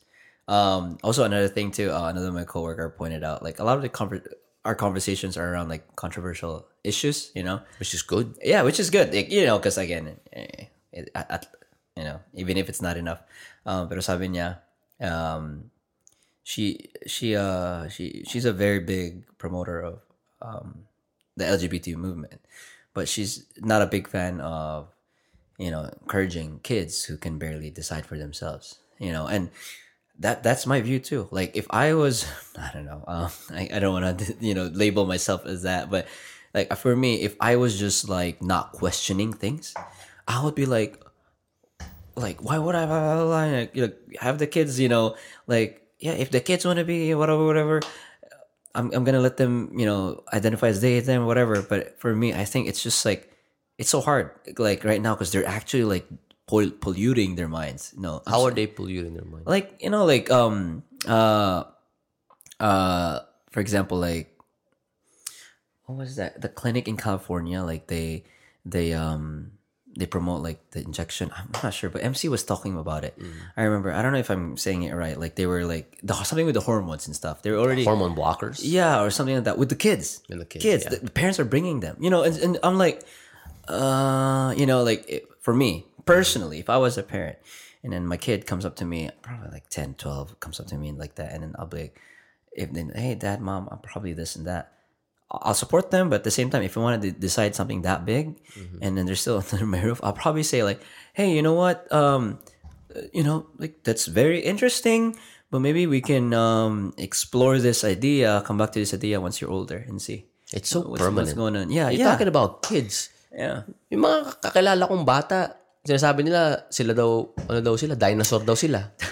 Diba? Yung iba sinasabi, ah, ano ako, mermaid ako. Okay, Robot, mermaid robot ka, ka. robot ka, robot ka. Ako, okay lang sa akin. Medyo hindi ko pa alam masyado yung, wala akong masyadong information to make a decision kung what I really believe in. Pero from what I know now, okay lang sa akin yung to expose children to LGBTQ. Alam mo kung bakit? Tao lang yan eh. Yeah, yeah, yeah. yeah. Tao lang yan eh. Yeah. Alam mo pinagkaiba lang nila sa atin? They just wanna fuck differently. Yeah. Oh, yeah. Ako, I wanna fuck women. Sila, lalaki, they wanna fuck guys. Mm-hmm. Minsan, gusto nila, they wanna fuck guys. Sometimes they wanna fuck girls. Mm-hmm. Exposing them to LGBTQ is just saying you're just exposing them to people. Yeah. Okay? Not all LGBTQ people are good. Not all of them are bad. Just like other people. Just like, you know, just like other people. Yeah. Ako, I'm on your side when you said na in terms of something that permanent, mm-hmm. like kuyari, Sex babae, sex change before 18 or mm-hmm. before 20, mm-hmm. tatanggalin yung boobs, hormone blockers, something so permanent, something so damaging, and you're basing it off a kid's emotion. We all know. Mm-hmm. We all know kids are dumb. You know? I was dumb when I was a kid. I don't know any smart kids. And in terms of to make a big decision like that, di ba? Pero in terms of exposing, kaya yung mga books, okay sa akin yung books. Okay sa akin. They're just people. Yeah, I mean, you watch TV. Yeah. You watch Euphoria on HBO, which could be easily accessed by a kid. Ano makikita mo doon? Sex, drugs. Super sex. Manood ka ng Game of Thrones. Ano makikita mo doon? Sex. Oh, di ba? Pero it's heterosexual. Yeah, yeah, yeah. Ano ngayong expose mo sila sa homosexual? They're just people, man. Yeah. Kaya alam mo yung pinag-usapan nila yung mga Bud Light, Bud Light na yan. Di ba, na-cancel ba yung Blood Light? Bud Light? Parang kinakancel. Hindi, ngayon, no, na, ano sila, na nalagpasan sila ng modelo as the number one ranked beer. So what? Yung mga taong apektado, so what? Yeah. It doesn't really affect you. Ganun pa rin naman yung beer. It's still the same. Ah, kaya pala si MC modelo lang yung binibili. Na-joke. yeah. I agree. No, dami taong na, na-offend na parang, it doesn't really affect you. Yeah, I wasn't following that, but I know, I know, I saw some memes about the Bud Light. But I agree. Diba? Yeah, I agree. Um, Pati yung weird, mag-iiba ka ng beer dahil yung beer na uh, gusto mo nag, na, na- it's just supporting another human being. That's it. I, I agree. Yeah, I just need uh, to expand that. We, we all said, like, they're just human being. Um, and at the same time, uh, for me, nga, like, it's the it's the minority part. Like, yung, yung minors pa sila, na di pa, di, I don't think they're basing it on emotions, the decision. We, we both know this. Yeah, we went I, to, I agree with you. we went to CBT together, or like you know, we went through the same shit, like cognitive behavioral therapy. It's it's the point of like, yeah, don't react on uh, your emotions because emotions are so fleeting. It will change probably in the next three seconds or five seconds. You know, think things through. Sit, think, uh, sit, uh, sit on it for quite some time, and if it's really still there, then it might be truth to it. You know. And kung gay ka, ako lang sa akin. Kaya ano, bading or gusto mo mag-transgender, o sige. Pero huwag mo na ngayon dahil 12 ka pa lang. Uh-uh. Kung gusto mo magdamit babae, magdamit babae ka. Kung gusto mo magkaroon ka ng boyfriend, Yeah. Kesyo lalaki ka, wala akong pakialam. Pero yung mga permanent na ganyan, yung mga Decisions. sections, hindi mo mag-18 ka, 20 ka. revisit yeah revisit that thought you know if if we'll revisit that if it's still the same you know uh example number one i'm not saying there's a lot more examples uh yung pangalan yung Jenner na nag ano si yung Olympian na nagpa-sex change si ano pangalan niya Sino? yung tatay Si nila Jenner? Oo. Si Caitlyn? si Caitlyn di ba he, he- he- she even said na na nire, nagre-regret siya na nagpa-sex change siya fully Na, hindi ko alam. I think she kind of like mentioned ah close kami nagte-text kami Text ka? Ah. Hindi ako tinig. Wala ba ako sa group chat? parang others ka daw eh.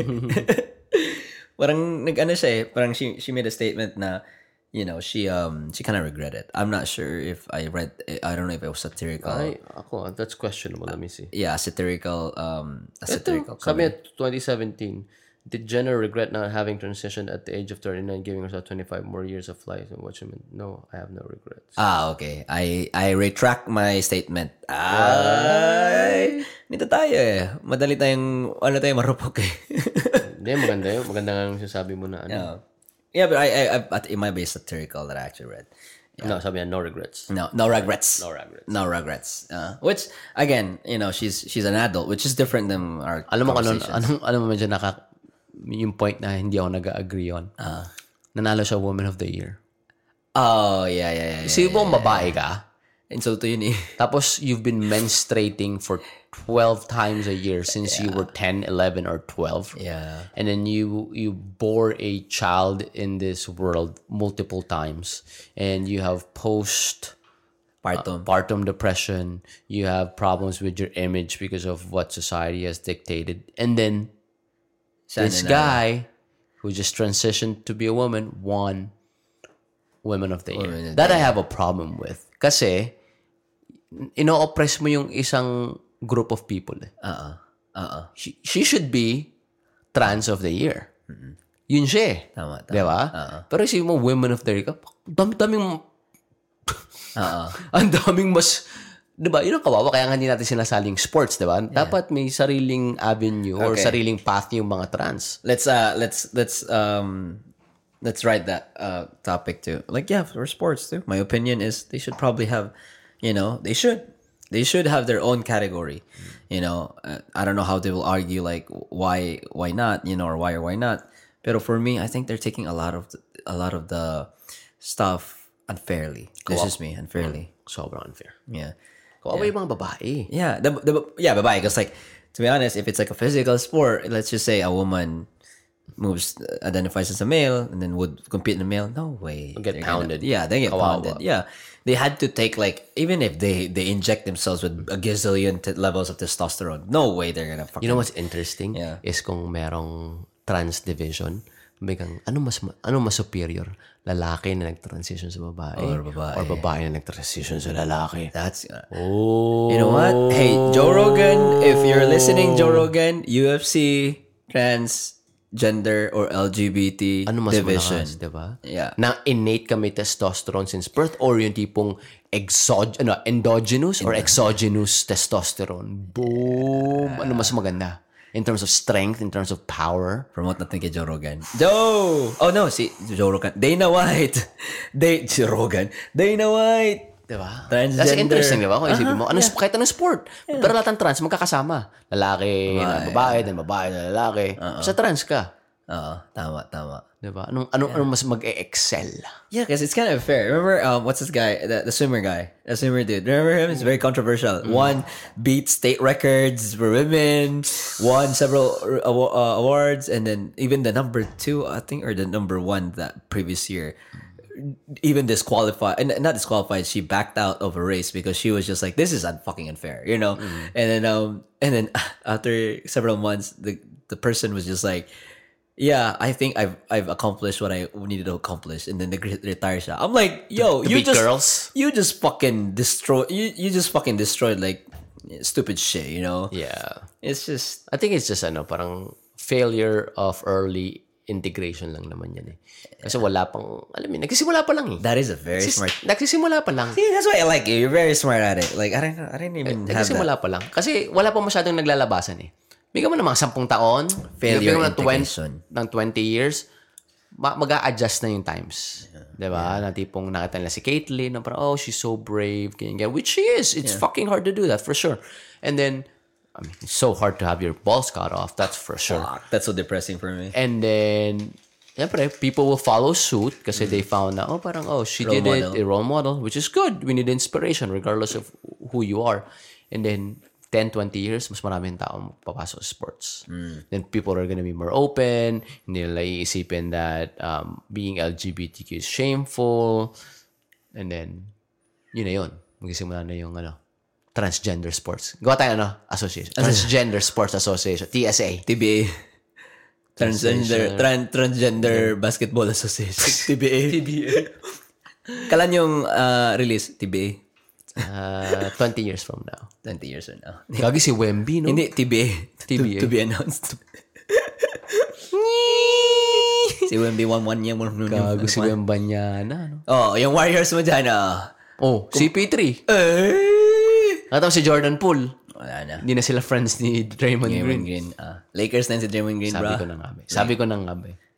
Mar, na, na ano mo yun eh, na, na, no, di ba yung mga interview ata ng playoffs, parang bring up yun yung isang ano, tapos parang ang, ang sagot ni Jordan Poole is so generic. You know? Alam mo bakit? Lalaki yan eh. Sinapak mo sa harapan ng ibang lalaki. Tapos, tapos nakakita, milyon. Shoot! Yung pride mo nun, bro. Mali ka o... May video yun, di ba? Oho. Mali ka o tama ka. Tandaan mo, milyong tao nakakita na sinapak ka at wala kang nagawa. Sheesh! Pero ang, alam mo, gal- magaling ako, na, nabilib ako sa ano niya. Sa, ang tawag ito? Patience. Sa patience ah. Na naglaro Isang season siya. siya, isang season Oo, eh. isang season ah. Never sila nagsapakan. Sa, na, hindi na nasundan yan, di ba? Ano sila, ah, civil sila sa, Si- sa court. Ah. Maga- ang, ang galing ng approach ni Jordan Poole. No, parang galing. I don't know what, walang may alam ng nature ng away, kung totoo man yun o, o hindi. Pero the fact na the way he handled it, and the way he exited then, that's perfect. Yeah, trade. Oh. Naalala ko yung ano, That's perfect. I think one week, one week uh, after, eh, training camp yun, nagsapakan sila. Training camp yun, di ba? Training camp yun. Wala pa, hindi pa, hindi, wala pa yung season. Ah, tapos parang, yan yung biggest opening night nila. Biggest biggest issue nila is, uh, sinong opening game nila? Ah, Lakers ba yun? Basta may, Lakers ata. Oh, tapos uh, opening game nila may ano, may play silang design na high post si Draymond Green. Tapos mag-curl si si Poole, tapos bounce pass na cut si ano si Draymond Green pass niya kay Poole. Tapos na-score ni Poole. Tapos parang sabi ng commentator, I don't see any signs of friction. Parang ganun. Mati na sila! Mati na sila! Alam mo yun, pero sobrang professional ng dala nila. Ah. pero, Pero, Isipin mo naman, you- you're being paid siguro, millions of dollars to be siguro sa, civil. sa group chat nila ba, yawa ka. Hindi. Si, si, si Draymond Green naka ano? Naka green bubble. Gago naka-iPhone ako ah. Basta. ano yung pagbata eh. Na, Uy, bati na sila. Kiss mo nga. Kiss mo nga. Sana nag-Lakers na lang si ano. ah, Sino? Si Jordan Poole. Saan sa punta? Washington? Hindi, Suns. Hindi, gago. Ay, hindi siya. Suns. Washington. Ay, seryoso? Three, three-man trade yun? Ay, hindi pala. Saan si ano kaya? pala? CP3 pala yung galing Washington.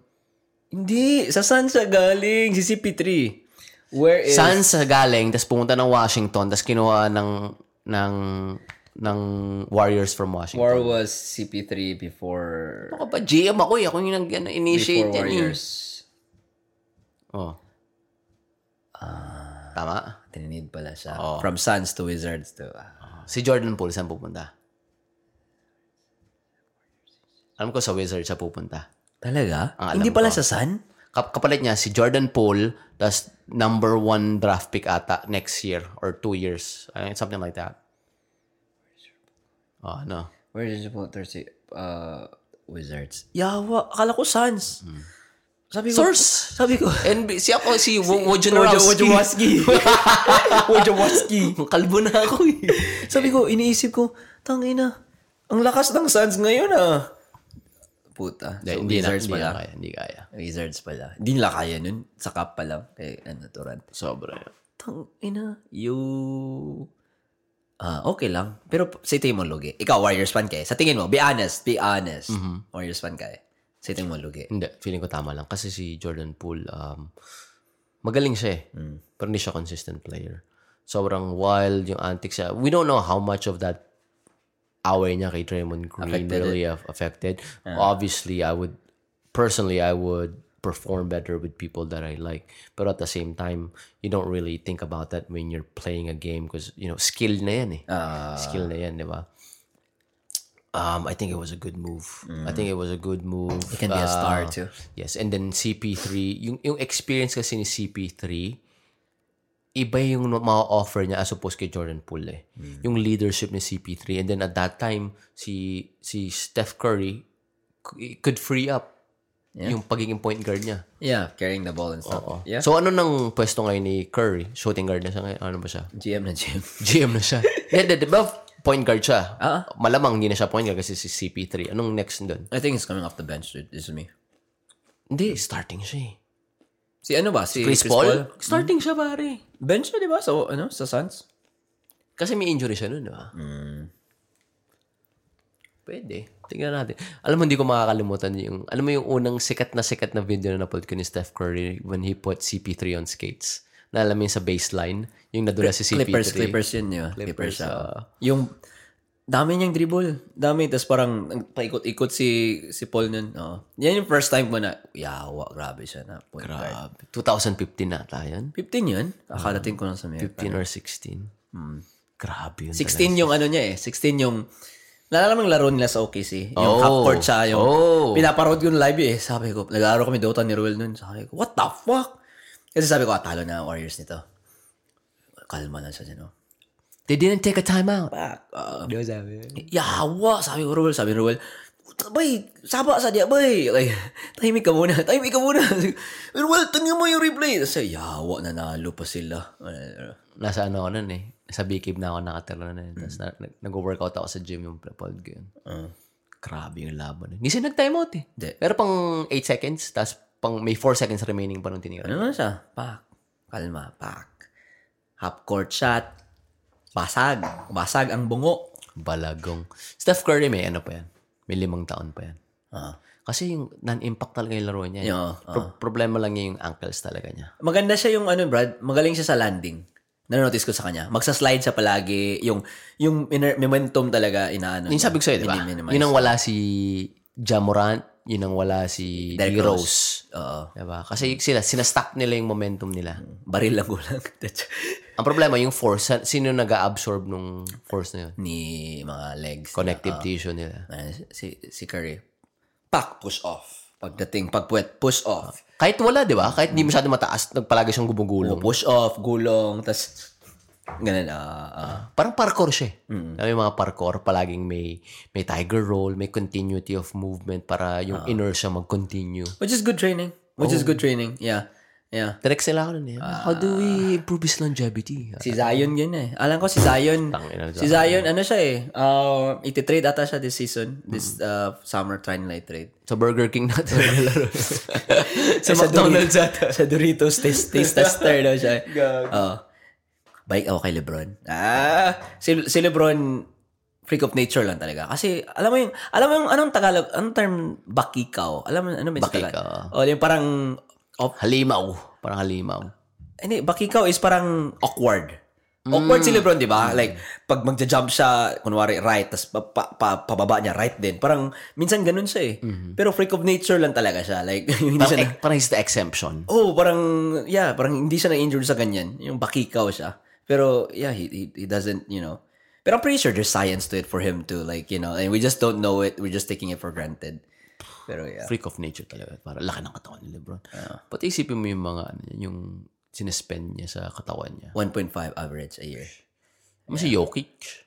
Yo, oh, si, si Jokic din. Alam mo, ang sobrang conservative niya. Ang ina. Di ba, he only makes a move like kung ano lang necessary.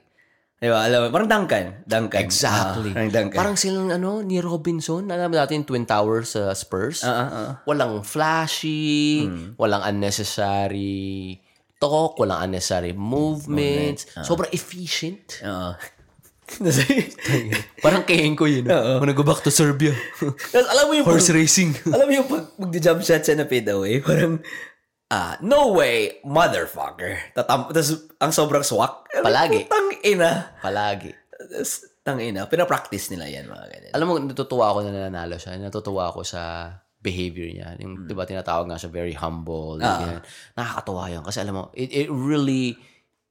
Makikita mo yan eh, noong panahon ni Jordan. Anong ginagawa ng mga players? Jordan! Yeah. Tapos ano yung mga mga laro nila. Di ba gusto nila palagi sila pag ano, game winning. Ako, ako, game winning. Tapos panahon naman ni Curry. Puta, mga lahat ng tao tumitira sa malayo. Half court, Half court palagi. Di ba? Tapos yung mga antics ni Curry ginagawa. Mag- gusto ko yung pag si Jokic na mga yan, kasi packet na yung trajectory niya, yung may influence niya yung mga bagong players, just to be humble and just to be really down to earth na, yeah, NBA is nice, but it's not everything. Alam mo, na notice eh, I don't think he has a celebration. Parang, parang, I mean, nagre-reklamo siya. I mean, everyone rec- nagre-reklamo. Pero sa kanya, pag makashoot na fade away, yung, yung, Trabaho lang. ganun lang, back, ano lang, go, takbo lang. may, may, may napakinggan nga ako dati, sabi niya, parang, sports is so overrated. Ah. I mean, what do you mean? I mean, you score a point, you celebrate, you do a celly, you you get fouled, or you, for some reason, you- you guys are down by this much, and then somebody kind of shoves you a little bit, and you flop to get what you want. I mean, at the end of the day, it's a job. Uh, you see a mailman deliver, do you think he's celebrating every time he puts something in your mailbox? No, he just does his job and goes home. And it's in, a way, it's very anticlimactic. Pero that's what Jokic is doing right now. Diba? He's just doing his job. Diba sabi nga niya, diba ano yung niretract niya? Sabi, oh, I don't want to go to the parade, I want to go home. Oh, yeah. I want to see my horses. Pero diba niretract niya, no, I do want to go to the parade. Oo. Maniwala. May nagsabi lang noon na parang, uy, wag ka naman ganun. eh. Parang dinadampin mo. Parang inano lang siguro, uh, piniar. Oo. Tingnan mo, may pakialam siya. Wala, feeling ko wala siyang pakialam sa mga parade-parade. Oo, kasi nalala ko, um, last year ata yun, nalala siya, di ba, nalala siya last year. Uh, wala na siya sa, ano eh, Amerika eh. As soon as after na taktak sila ng, sino nakataktak sa kanila? Um, Phoenix. Phoenix ba nakataktak sa kanila? Diba Phoenix and 4, parang ganun? Oo, tama, tama. Hindi, Denver nanalo. Denver ba? Nakataktak sa kanila, ano, Memphis. Kasi Memphis at saka Warriors sa East Finals. Ay, West, Finals. Ah, tama ka. Ah, so, kasi yun yung, yun yung parang kulating, i- i- ano daw, ibugbugin daw yung kuya ni Jokic, yung nilang kuya. ah. Tapos Phoenix and 4, Phoenix, kaya ano, insulto, insulto sa. Yung Phoenix and 4. Oh. Tama, tama. tama. Tapos, anyways, yun yung parang controversy eh, na ba't, ba't ang sobrang late i-announce yung MVP. Tapos, inong pag-announce nila ng MVP, andun na siya sa Serbia. Nandun siya sa farm niya. pumunta sila, ano dun, sila, sino pumunta dun? Si Shaq ata, may, may ano pumunta dun. May celebrity, di ba? Oo, nagbigay. Um, pero, yun, no, sabi ko, sabi ko, ang sobrang humble niya kasi all he worries about is horses, yung farm niya, parang gano'n. That's so down to earth, man. Totoo lang. We need more players like that. We need more players that are grounded and just really focused on things that matter, like family and hometown. Yeah. That's the only thing that, totoo lang, pare. you know, we, we we worry so much about being famous. We, we worry Flashy. about like likes and like, oh, I want to experience Hollywood. Don't think na exclusive lang yan sa mga players, ah. Athletes. Yeah, yeah, yeah. That also applies to us. Applies to us na una tayo pumunta ng Amerika. Anong pinagagagawa natin noong una? Ay, gusto kong mag-outlet. Oh, gusto kong maglakos. Di ba? oh, di ba? Anong katumbas nun kay Jokic na, oh, I want to have bitches when I, you know, when I go to the NBA. I want to have a this and that. I want to get a gun and post it on Instagram. I want to have The bling, the bling. Diba? The bling, the this, and that's the same thing. It's just a different scale. Pero it's the same thing na when I reach a certain level, I want to do this, want to do that. Ano nangyari sa atin? After five years, wala na nag-outlet sa atin. Ano pakialam natin doon? It's funny to mention that. I like that you said that because um, I watch NBA on TNT a lot.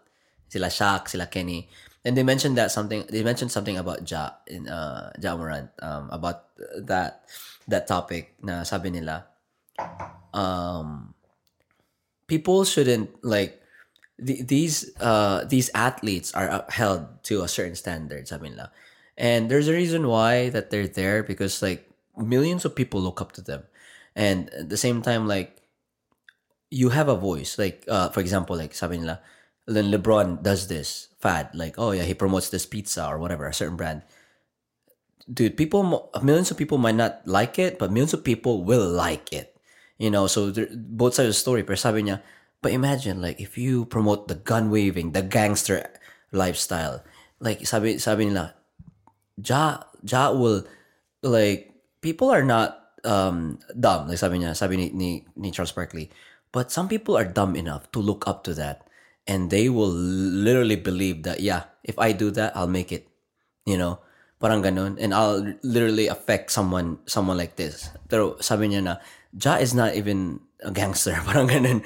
Like, he shouldn't act one because that's that's not how he should be. You know, he needs to be an, ins- if he wants, sabi niya nga, gusto niya maging role model sa mga kids and stuff. Pero sabi ni, ni Charles, he's not acting like one, you know? I mean, yeah.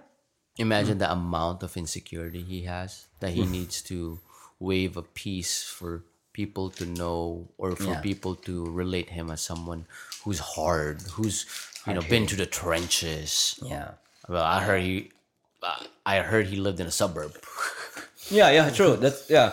which is which is gangster enough. It's gangster that your parents they they worked hard to put you to a good school mm. to make you live in a safe community, and what you're doing, you're going the opposite direction, mm-hmm. which mm-hmm. is there's something wrong, man. There's something wrong with you. You did it twice. Yeah. First one, accident for sure, for sure. You know, you know, eh, we we do something dumb. Everyone does something dumb. It just so happened that it was caught. Yeah. But you did it twice. I like uh, Gilbert Arenas' take on it. Oh fuck! Oh yeah, remember Gilbert Arenas? he Yeah, got yeah. fucking kicked, but he did, he brought it at the locker room though. Yeah, did, did you see it? Did you see his take on John Moran's No, issue? Because he has a podcast too. Agent Zero. Uh-huh. What Yeah. did he say? He's, he said that um Barilan sila. Agent Zero. Agent Zero daw siya. eh. sabi niya um he really admitted. Sabi niya na um yeah, but I wasn't suspended because of that reason. Sabi niya there was a certain limit sa suspension niya parang because of that feeling niya yan yung amount of suspension niya. Pero may ginawa daw siya na hindi niya hindi pa niya hindi niya sinabi sa world. Pero I think it's really something bad. Pero Pero sabi niya niya, yeah, he should be suspended at least half a season. Kasi, kasi nga, um, even, even, even Gilbert Arenas says like, yeah, it's not even about gun control. You know, it's not even about gun control. Like, yeah, you know, he has a right to own the gun, but it's just like the way he, he like portrayed how he has the gun. You know, like you can if you have a gun, that's not even gun safety, I want to watch it. yeah, you should you should watch it. It's really fun. Eh, not really fun. Then I want to really- watch the gun waving. Oh yeah, the gun waving. Yeah, it's really interesting because a lot of people were divided in, about it too. Like, oh yeah, he has the right. You know, he's an adult. He has the right to have a gun in this free country. I get it. Everybody has a right. You know, but you can't just fucking wave around a gun. You know, that's not even gun safety thing to do. Um, but yeah, Ano ba yan? Ito yung pangalawa. that's the second one when the guy was just holding it. It was super quick.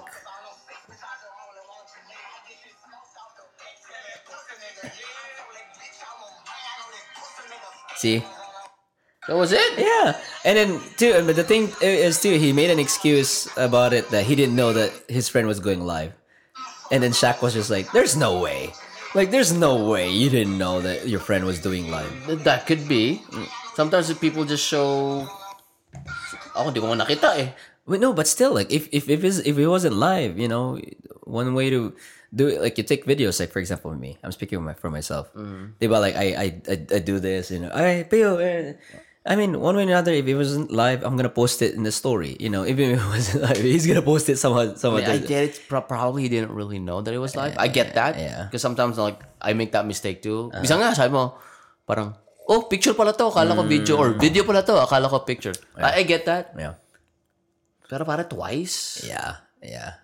Um, but yeah, you, you should watch because me and Tyler had a heated debate about not heated debate, but it was a healthy conversation about it. And then um, we we watched several videos of different views of the gun thing. Um, JJ Reddick has a good take on it too. You know, uh, JJ Reddick can be super liberal too, but again, he has he had a good take about it. Um, he talked about the future, the role model of the kids and stuff like that. Uh, sabi niya, sabi nga niya, uh, if you came from the hood, like I don't know about you, but a lot of the people from the hood, like for example, Paul Pierce, um, uh, who were in the hood? Kendrick Perkins. Kendrick Perkins, yeah, yeah, a lot, yeah, those are two that I can name of. Um, they they aspired to get out of the hood, And like, you know, and then you can't just make that excuse like, yeah, you can't take out the hood from a person. Like, you know, like, eh, that's the reason why you wanted to get out of the hood because it was bad for you. And then like now you're like you're trying to live it in a very comfortable life. Like he's making a hundred at least hundred million dollars, you know. And and then yeah, and going back to the entity too, diba? But we have um we have companies that we represent. You work for um company, I work for a company, and they have this fine print which they're we we legally signed. And on the fine print it says na sa contract natin na uh anything within our working hours or at least like also beyond that we represent the company right? If we say something offensive in the social media they have the right to terminate us. Fire you, yeah. yeah. Yeah. It's same thing with nba it's an association. Oh, but ito, ah, this is not what I believe, Yeah. pero you know me, I like Yeah. to spark conversation yeah sure sure sure. But aren't we robbing Jamoran of just like just being a person as well? Like, um, if I did that, Mm. diba, say I represent my company, yeah and then they saw that, I'll be like, I'm in Texas. I Mm. own I own this gun. I have a constitutional right to own it. And it just so happened that you saw me. You saw me. yeah i think it should be firing And then at the same time na parang, di ba, we're putting this pressure on basketball players na parang, na, oo nga, na, you know, they're kids, di ba? Kids are, Mm-hmm. look up to him. Look up to him. Pero you're taking the autonomy of the parents to educate the kids. Like, hey, that's not right. Kids will see a lot of bad things in this world. We, as adults, we see a lot of bad things in, in this earth. Pero now that, you know, our prefrontal cortex are developed, we say like, shh, that's not right. Diba? Isn't it up to the the parents or people who are older? Like, yeah, you can see all the bad things on the internet. Yeah. Pero let's label this as this is not good to wave your gun. yeah You know, it's it's not graceful. It's not tactful. i agree That's a perspective. I'm not saying it's right. I'm just Yeah. Yung, yan naman naman ako, diba? I always yeah you're, you're questioning you're questioning yeah Uh, no i, I agree too. perspective din yun. eh. Na parang for Ja, na parang I have a gun. I I bought it with my own money. I didn't fire at anyone. yeah yeah, I'm a. People know me as a great basketball player, not a, as a responsible videographer on live reel. You know what I mean? Yeah, yeah, yeah. Uh, You know, I'm not a responsible IG user. Yeah. Same same thing with um I don't know if you remember the uh he's a Utah player. Um inaalala mo yung may scandal sila ng jowa niya? Ah, Si ano? si sino know nga yun? Yeah, yung nag, nag IG live pala na tinutsupa siya ng ah. ng ano niya, girlfriend niya. That was so stupid, dude. But anyways, going back to Ja. Um yeah, I uh I I- I can at, at, at least agree with you. Um uh but going back to pangalawa. Like alam mo yun, like even Shaq said this too like twice? Like twice? Like you know that yeah, maybe you didn't do anything wrong, but it it's definitely like your employer didn't agree with it and then you're lucky that you didn't get fired you know? So they, they they gave you a suspension. But you did it twice? Like so so Shaq was just like you did it twice? Like you know like are you that dumb? Like parang sabi niya like I'm sure you're not that dumb you know? Yeah, He is. apparently he is. Yeah because again like like kunwari nahuli tayo uh, the drug screen oh, suspend ka namin, lagay ka namin sa drug substance abuse program. And like, how important is our job to us? Kuno, di ba? Like, Oo. parang, oh shit, I'll never do that ever again. sorry, sorry na. Sorry, Sorry, na. na, sorry oh. na. Oh, tas, boom, nahuli na naman. It's, eh. Yeah. Well, From that point of view, yeah, I understand. I think from what I know too, he's suspended 25 games, I think, next season. 25, 29, something like that. Yeah, ar- around those number. Yeah, but but again, you know, but that's no pay too. I mean, that's nothing for them. They have millions. I bet. Um, Yeah, but definitely it will. Probably, I think money is not really an object for them. I think it's more of like the psyche of it, like the FOMO of like your whole team, your your second family. yeah. Parang sinabi mo sa akin na parang, oh, yung mga Beaumont, na may ginawa kang katarantaduhan, may hindi ka kasama sa outing ng mga tropa sa Beaumont Uh-uh. for 25 times. Parang kulungan, no? oh, na yun about Yeah. Alam mo yung boys na commercial? Hindi, Coat Saber. Code Saver ba yun? Boysen ba yun, di ba? Yung... It's a miracle! No, father, it's Code Saver. Hin- oh, iba Ano, din yan. nasa kulungan din siya, diba? Oh, yung... May kanta yun eh. Yung... Uh, Boysen, number one paint. Parang ganun. Ah, hindi ko na alam yun. May Boysen ba dito? Wala. Wala. Wala. Sino kayo, ano kayo may-ari na? Sino kayo may-ari ng Boysen? Alamin natin. ADHD talaga, no?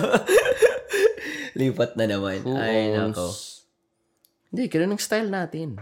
Dapat i-celebrate natin. Style natin eh. Style natin pag-uusap is talon tayo from one Ah, subject to the other. It doesn't necessarily mean tapos yung subject. Who cares? That's how we talk, man. Boysen. Ano, ano oras? Ano, ano, ano plano niyo bu- ah, sa weekend? Uh, bukas sa farmer's, market. Oo. Tinext nga ako ni Justin. Sabi ni Justin, sorry, hindi ako makapunta. May ano na pala ako.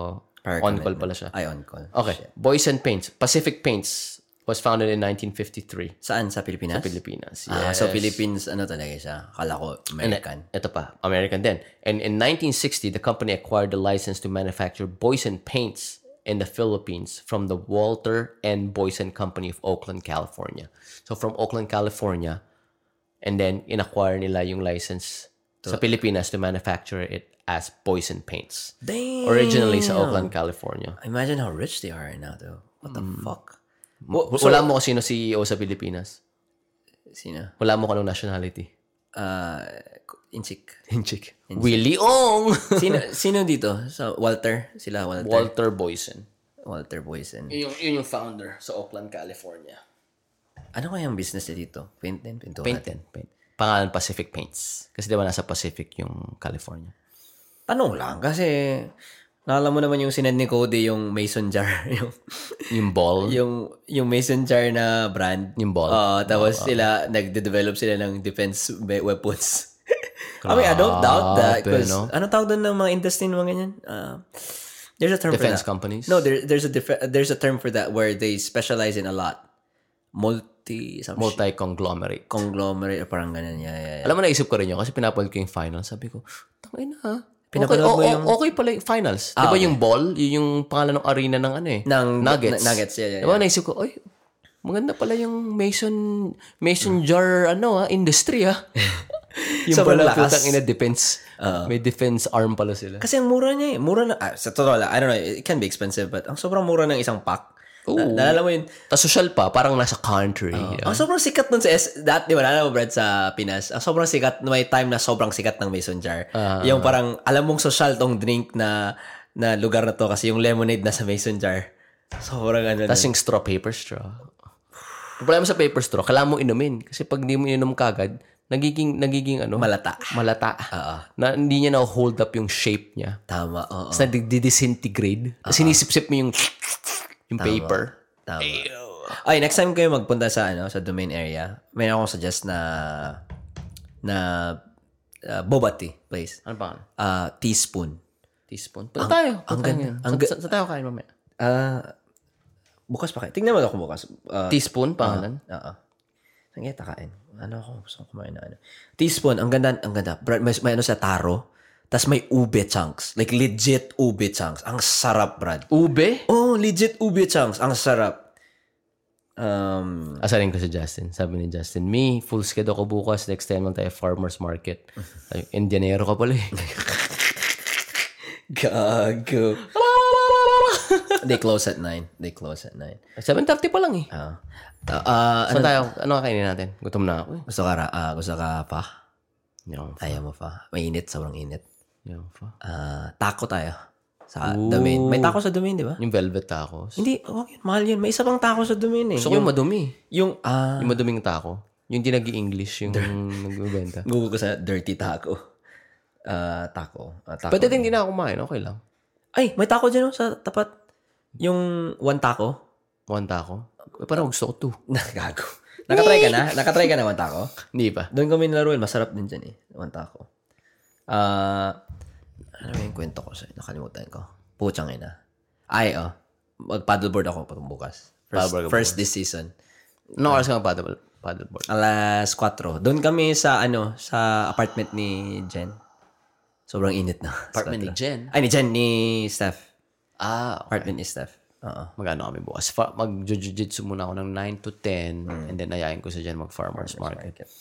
First ka, oh, first ka. Kasi gusto ni Jessica mag-paddleboard eh. Oo.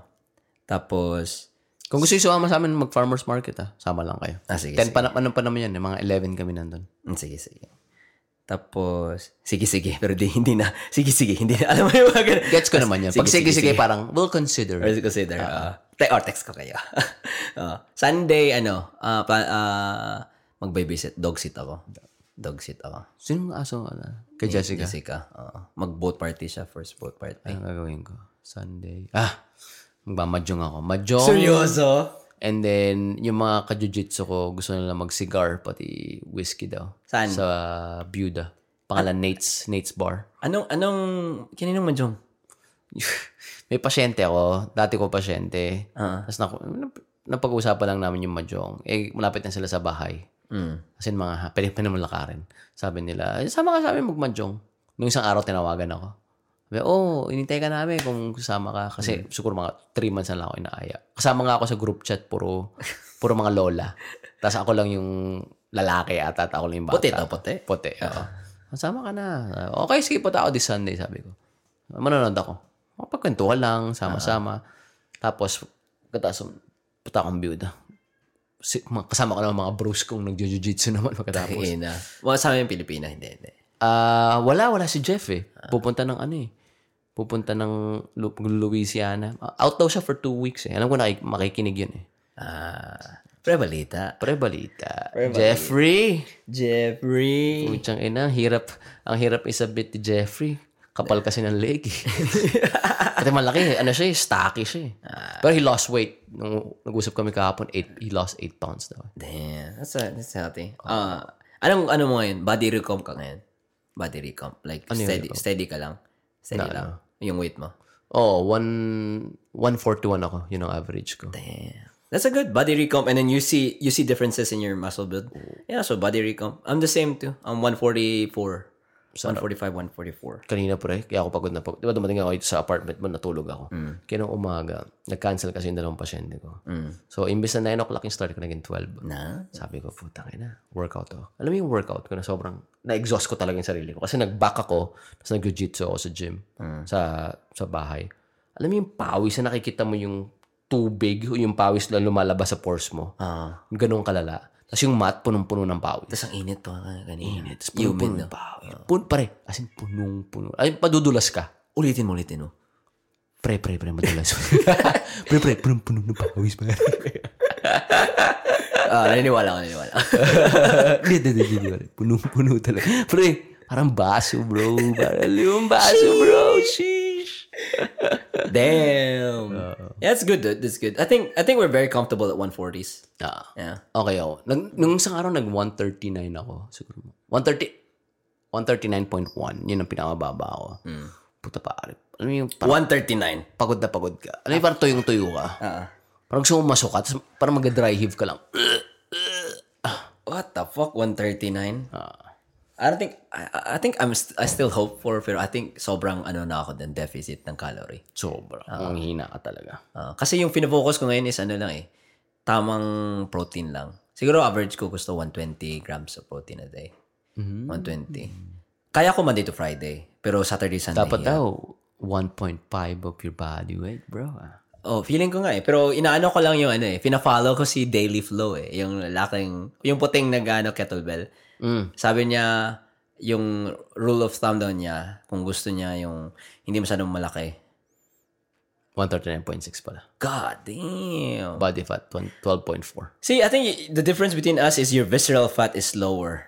Um, my visceral fat is high, dude. Like, sobrang, yan yung kinokontrol ko, which is, I'm really glad yung progress ko is, a lot of my latest diets is white meat. Kasi sabi ko, nag-carnivore diet ako. so, So, yung ngayon, mga chicks mo, Amerikana na. Sheesh! Actually, white meat, bro! no date since two months. So, ah, progress. Ah, so, sorry, ano yung sasabi mo na... No, white meat, like, kasi na-concern, di ba? sabi, sabi ko sa inyo, taas ng cholesterol ko. So, yung ginawa ko, ano lang, nag-change ako more chicken. Chicken, fish, tofu diet. Tapos, pagka gabi, may wraps kami sa work eh. So, nagtitake home ako ng wraps. Tapos, I'll just eat that and protein shake. Tapos, popcorn to satiate my hunger. Um, ano, ano sa... satiate my hunger. Spell, say shade. uh, uh, satisfy na lang. yeah. Satiate. Yeah. Ba, yung mga vocabulary natin ngayon, bro, ah. Satiate. Saan natin ako Satiate. yan? Sa ano? Webster's? Sa, ano, sa ka- ChatGPT. ChatGPT. ChatGPT. Synonym of satisfy. Ano sasabi mo kanina bago yung white meat? Ano, um, oh, like, uh, may naano ko na yung si Daily Flow, yung puting nag-kettlebell, yung pinasensan ko sa'yo. Mag, nag-ano ko sa isang video na sabi niya, kung gusto niya, gusto mong parang lean, kunin mo lang yung lean body mass mo na Pounds. uh, pounds. Tapos yan yung i- i-base mo sa protein mo. Parang ganun. Uh, kasi si- sabi niya yan daw yung nag-work sa kanya. Maybe it will work for you. Kasi sometimes like you might I might waste excess protein uh, like Iihi mo lang yan eh. oo so, so good rule of thumb sabi niya so mine is like 117 or 113 so 120 eh you know but yeah it it, it well, egg whites too hindi na ako nag-egg yolk masyado Ano maganda? Mag-jujitsu ka na. Kasi every time ako nag-jujitsu, it works for me. I don't know. It's still works. Pare, 2 to 4 pounds 3 to 4 of body, of, alam ko water weight yun eh, nawawala sa akin. Kaya magsisimula, gigising ako, 141. Kakain ako, inom ako tubig, blah, blah, blah, coffee. I'll blow up to 145, 146. Kasi mag-uwi ako before jiu-jitsu eh. Usually mga 145 o 146. Pag uwi ko, sobra 140, 139 nga, 141. Pa- Tapos iba, iba eh. Iba yung, alam mo yung satisfying sa akin? Sobrang satisfying yung, alam mo yung endurance ko. Ibang lali, pare. Alam mo yung, dati, yung, yung buma- kakabalik ko lang sa jiu-jitsu noong February, siguro mga after one round, two rounds. Every round is five minutes, okay? So, a round, after two rounds, so 10 minutes, pagod na pagod na ako. Alam mo yung hingal na parang, tapos pagkatapos nun, iinom ka ng one, half a gallon of water, then uwi ka na. Okay. Hanggang ngayon, five to eight rounds. serious ah Tapos di pa ako hinihingal. Nan, nan, nan, nan, Brad, anong may mga drills yan? Na, na, na, na, na, na, na, may mga drills yan? May mga drills. drills. Kasi nag, nag, nanood ako ng YouTube eh, yung parang ginagawa nila, lang magro-roll sila sa mat, properly roll. Ay, ano, mm. anong tawag doon? Roll forward? Roll forward, oh, yeah. Forward roll. Forward roll. So, mag, gumaganan kayo, tinuturuan kayo ganyan. Ah. So, ang, ang nangy... Just to give you a overview. Mm. So, pagdating mo sa mat, you know, number one, you have to make sure na malinis yung, yung ano mo, yung nogi mo, yung rash guards. It's all clean at mabango. You took a shower, dapat yung nails mo is cut. You know, because it's a very intimate sport. You know, you don't want to be smelly. You don't want to hurt other people. with May nilakatari sila dun. Parang ganun. You bring your own, of course. Matanda ka na eh. And then, to warm up, we do our, we jog around the mat. We do insides and outsides, yung mga side stepping. And then we do our, we form two lines and then that's when we do the rolls. We do the rolling, we do the shrimping, we do the drills, just to condition our body. So pag condition ka To na, loosen. to loosen, it's a warm up. So after you do your warm up, focus, you, you form a big circle, and then the professor will um, give you a, a certain task. So yung task na yun is a certain technique. It could be mm. a certain pass. It could be a submission. It could be an attack. It could be an escape. It could be a transition. And then you focus on that. You know, you you, you grab a partner mm. and then you focus on that. And then he'll go around to make sure that everyone's doing it correctly. Mm-hmm. So that's just one technique. Sometimes they'll teach you two, sometimes they teach you three, sometimes they teach you four, sometimes they teach you five techniques In one day. in or one, one, session. Yes, mm. and then you just go about the technique. You know, after that, usually after an hour, hour and a half, or hour twenty minutes, everybody rolls. Roll is just it's like a no na parlay na yun. Um, kahit ano na yun.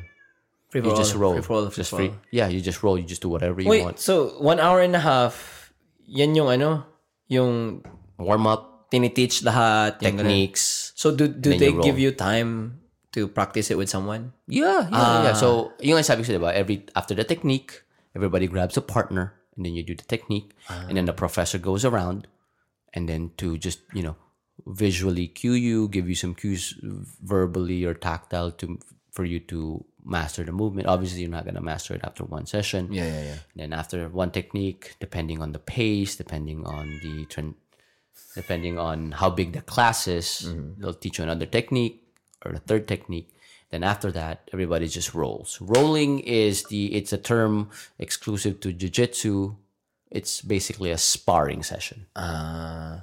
kaya, kaya pala, ano, kaya pala mahal. Kasi matagal yung isang session. And then a sparring session lasts for five minutes, and then you'll hear the time beep. And then you find another partner. If you don't want to find another partner, you want to rest. You sit- you, you go to the wall. There's a big wall. Sit Okay. If you sit down, that means nobody can invite you to roll. But if you're at the wall and you're standing up, I could be like, hey, you want to roll? Next door, you're standing up. You're next there, That yeah, means you're available to roll. But if you're like winded and you want to rest, you're at the wall and you're sitting down. Ah. Okay. And when you're sitting down, you know, feel free to drink water, this and that. But once you're ready to roll, you just stand up. And then, or after the five minutes, you'll hear the beep. You'll just find a partner. How long does the roll last? Five minutes. No, the rolling. Like all the, the, the sessions. That's, uh, what do you mean session? like 'cause you said like the warm up and the techniques last an hour and a half, uh-huh. and then after that the, the You can go. You can go home after an hour and a half, or you can go home after. You, you can go home whenever you want. and the sparring the sparring depends on how how long. Depends on your endurance. That's what I like. So the reason why I say I like it is because I last longer during the sparring session, the rolling session. That's a test of your. That's the workout in itself. Oh, Yeah, yeah. yeah, yeah, yeah. Because uh, once you're sparring, you know, some people they they implement the technique that they just learned. Hmm. Some people they implement the techniques that they've learned for months and months. Some people they implement everything that they've learned for years and years and years and years and years and years and years. Yes, and it's very humbling. Tanda mo, sabi ko sa'yo, once you, if you decide to do it, it'll humble you because you have this idea of how you're gonna take care of things when things go sideways, and then once you're there, you're you're inviting yourself to be closer to death, and you can easily diffuse it by tapping, uh-huh. and then once you tap, you have this instant. It's almost like this short feedback loop of okay, restart, and then you can be at death's door again. And then you restart, and then you're almost close to dying again. And then you restart, you're almost close to dislocating your foot. And then you restart, and you're close to dislocating your shoulder. And then you restart, close to dislocating your elbow. The good thing about a lot of the reason why it's so addictive, it's like a video game. You know, when you die, what hit. happens? Yeah, restart. You respawn. Yeah, But It's very fast. The feedback loop is very, very short. Same thing in jiu-jitsu. Same thing. And it's, I think it's one of the only sports wherein being absent-minded or not being in the present has Consequences. very dire consequences. And you can feel it. You you will definitely... Pakita ko sa'yo. May sugat ako dito ngayon. Kit- Kita mo ba yan? Parang namumula Asan? sa shoulder. Wala ba? Ito pala. Kabila. Ito pala. Yan. Eh, bu ano yun eh, Bruce? What the fuck? Yan, bruises. Pasa, yan Dami. yo. Yan, dami. Yan, ito lang. Tapos isang araw, natapakan yung tuhod ko. I was on the ground. Oh yeah, kwento mo sa akin. Oh. Okay na That's ngayon. why I rested for a week. Okay na Ah, ngayon. okay na siya after after three days of resting. Pero I was like, no, I'm not gonna fuck up with injuries. So, alam mo naman ako, I'm really careful. Yeah, yeah, yeah. Damn! Kasi na ano ako eh, na interesado ako kasi na Krav Maga ako eh. Tapos, You should, you should try it. yung instructor, brad, ng Krav Maga, holy fuck, like legit Adonis. Like, the, the self-esteem is low on on my speech after this. Sabi niya, tinitignan, nag, ano siya, siya yung nag-sales talk sa akin. Yeah, yeah, you know, go to my gym. We have a Krav Maga, yeah, mixed fit, Muay Thai, um, combative uh, BJJ. Sabi niya, um, combative BJJ. Tapos, you know, typical white Adonis, long, very lean and agile. Tapos siya yung nag-teach sa amin ng class na yun ng Krav Maga. Like, holy fuck, dude. Alam mo yung, yung sobrang agile lang. Putang ina, like, kaya niyo yung, ima- imagine ko na mabilis na nga siya. Imagine mo si Manny Pacquiao. Parang ganun. Tapos, ano, ano mo sabi ko, puta, like, that, I, I'm pretty sure it didn't take overnight, pero, like, that took years. The testosterone is so fucking high on that guy. You can Like, feel it, diba? Oh yeah, and then he like I feel like he built that confidence years and years, and I feel like you know for if you master like any martial art, you would have that kind of confidence. yeah, yeah, and calmness too, because I, I I felt that from him. Like oh yeah, I- can fucking you know break you in in in uh in in a second, but I'm not gonna do that because you know I know I know what it's like. You know, parang ganun. Yeah, he knows how it's like to get hurt. Yeah. I hope you do jujitsu, man. It's it's really fun. When and it's good because you can train up here. Yeah. I train down there. And once you visit the house. Yeah. I, I Is it like ro- month to have month? Or I'm, I'm gonna ask them. I'm gonna call. I'm gonna call them. What do you mean man to man? mo- month to month, like, or is it oh, like a lock in? Like, yeah, you can lock in. Yeah, It's a month to month. yeah, because it's fucking expensive. It is expensive. The thing is, so the first gym that I went to, because Yeah. I did it for a year back in 2018, mm-hmm. it was only 110. That was in it- Austin. it I think mine is expensive because the gym is way bigger, and it, half of it is a functional gym. I think you can find something Ah. That's just for cheaper. Yeah, yeah, and do no gi. That's just my preference, but you do whatever you want. You There, can do there's a one one here at Cedar Park. Um, by by it's dami, dito, Brad. Like lima or anim. You know around what? me. You know what? Do you know that the best? Crazy Jiu-jitsu- Crazy Baha, Baha, Crazy Baha. No, No, it's called New Wave. The best right now, the best jiu-jitsu school in the world, Uh-huh. basing from the athletes that they have. It's called New Wave, it might be here. and it's no, it is here. It's in North Austin. I think it, that's the one that I actually looked at the video of. Uh, yeah, because uh, my client, I spoke to him and he said he does BJJ. Like, remember I told you about him? Um, uh, um, what you what you call this? Uh, sabi niya, it ranges from 150 to 300. Depends on the gym. Okay, where are we? We're we're by Cedar Park, definitely. Cedar. Oh, Brazilian top team is here. Is that like a really good? Um, Okay, so let me tell you what. What's Mm-hmm. good for me could not be good for you.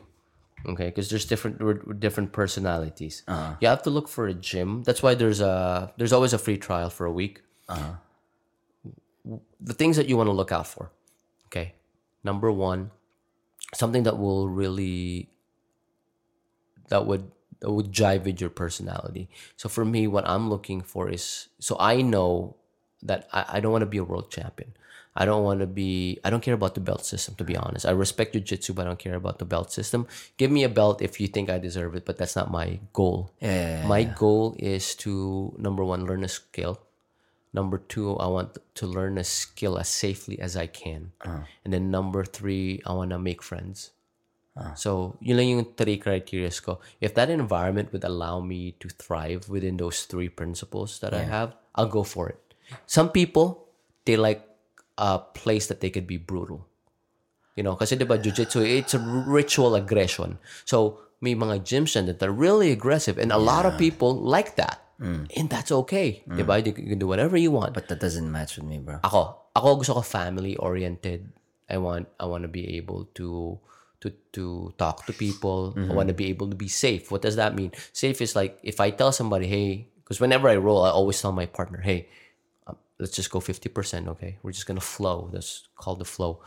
And uh, okay. And when people respect that, a lot of people respect that. I'll respect them back like, oh, "Okay, I like this because I can grow better."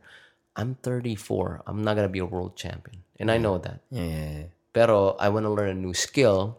I want to reap the benefits of it without.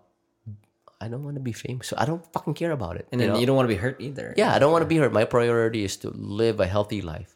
I I care about jujitsu, pero I don't want to have a career in it. Mm-hmm. I'm too old for that. If I when I was siguro kung 16 ako, 15 probably yeah.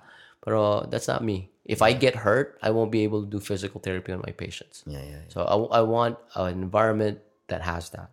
So ikaw, dapat alamin mo kung anong gusto mo. Yeah. And then once you're there, check, you know, Just find that. Yeah, just find that. Pag hindi, go to another one. You have at least. Six, seven. Dami. dami.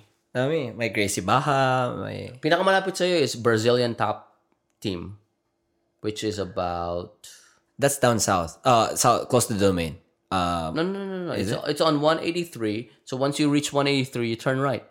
It's about a, a four miles. is it close to us? uh, close to the domain? Like going down No, south no, from no, here? No, no, no, no, no. It's right here. I see. Opposite direction of the domain. Oh, it's really. Oh, yeah. Okay, it's really close. Four miles lang. Yeah, yeah, yeah. It's by Roadhouse. Number right one, you we, one of the things you wanted to be close to the house. Yeah, that's what. Yeah, because you're gonna be hurting. You know. yeah. Um, what should I call this? Uh, yeah, I know my boundary already. Like one of my boundaries, uh, I found out one of my boundaries. Yung nag Krav Maga ako was uh, I didn't want something like I don't want to fucking use my aggression. Because remember I told you a story yung yung yun yeah nung nakaspar ko like fucking destroyed my wrist. Like what the fuck man? Like are you training to beat your wife? You know? Parang ganun yung mukha niya. Tapos he gets pissed if if if like I don't get the combo. Like yo what the fuck? I'm I'm a beginner. You know why are you uh, looking like pissed? And then I think Jessica had them as a partner before, and he got pissed with Jessica. And I'm like, yo, what the fuck, you know? You don't you don't want to roll with those people. They'll, they'll just end up hurting you, and then them with them not knowing it. Yeah, yeah. Um, yeah, he was just fucking up my wrist, dude. And I, a good thing I just like stretched it and stuff because I thought I sprained it. But yeah, he keeps hitting my wrist with full power. Good thing you didn't, man. Yeah. Oh my god. But um, I yeah I have to uh check out my finances. Char, charot. Yeah, ito 4 point na, no? Brazilian top team. Tingnan natin kung magkano. I think I don't think they put it in the website though. Some people they don't because they, they want you to come, in. And then check it out. Yeah. Yeah. Which I respect that. Oh yeah. Breaking news. What is the first book published? Blah, blah. blah. Ah, ito okay to. Family-oriented to. Ah, sabay kami kain. Brazilian top team. Brazilian barbecue after. Oh, masarap yun. Brazil. Tapos acai bowl kayo. Uy, may bagong ano? May bagong charusco dito sa ano, sa The Domain. Filipina yung manager. Na ano mo yun? Talaga? Di mo nakita? Hindi ko nakita. Sabi niya if uh, binigyan niya ako ng $25 Discount? uh, um, for the whole bill if I go on uh, Tuesday or Wednesday. Pare ko ito. Sorry ah. Ano yun? Buy six months of membership to any of our premium locations and get two months absolutely free. Uh, Valid for Austin, San Antonio shirts. Monthly rate is 199 Mahal sila, pero may extra two months ka. Just do it a year. Just do it a year, man. six six months. Uh, I'm gonna do the math. So six 199 times six. Two, yeah. It's 1200. 1200 and then plus two Oh, months I ka. mean, divided by, uh, let me just say, divided by 8. So, 150 a month. Yeah. yeah. not so bad. I would try it. Punta ka lang. Gawin mo. One week trial. Hindi. Sabi- nila one week, di ba? Ah, I need another week to really see if this is what I want. Uh, Ganun yung ginawa ko sa Supreme. Kaya na two weeks ka. Na two weeks ako. Hindi kasi, I really, gusto talaga eh. Yeah, yeah, yeah. Di ba? My first gym was good. It Na- was, alam mo, nahiya ako, Brad. Like, something with me kasi lampa ako eh.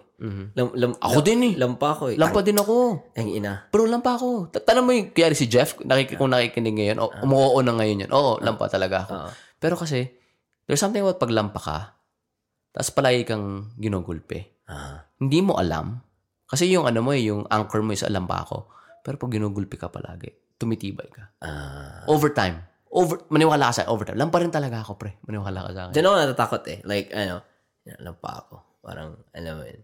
Kun- Hanggang anime, sparring na. Alam mo, every time na nagpupunta ako ng jiu-jitsu, natatakot pa rin ako.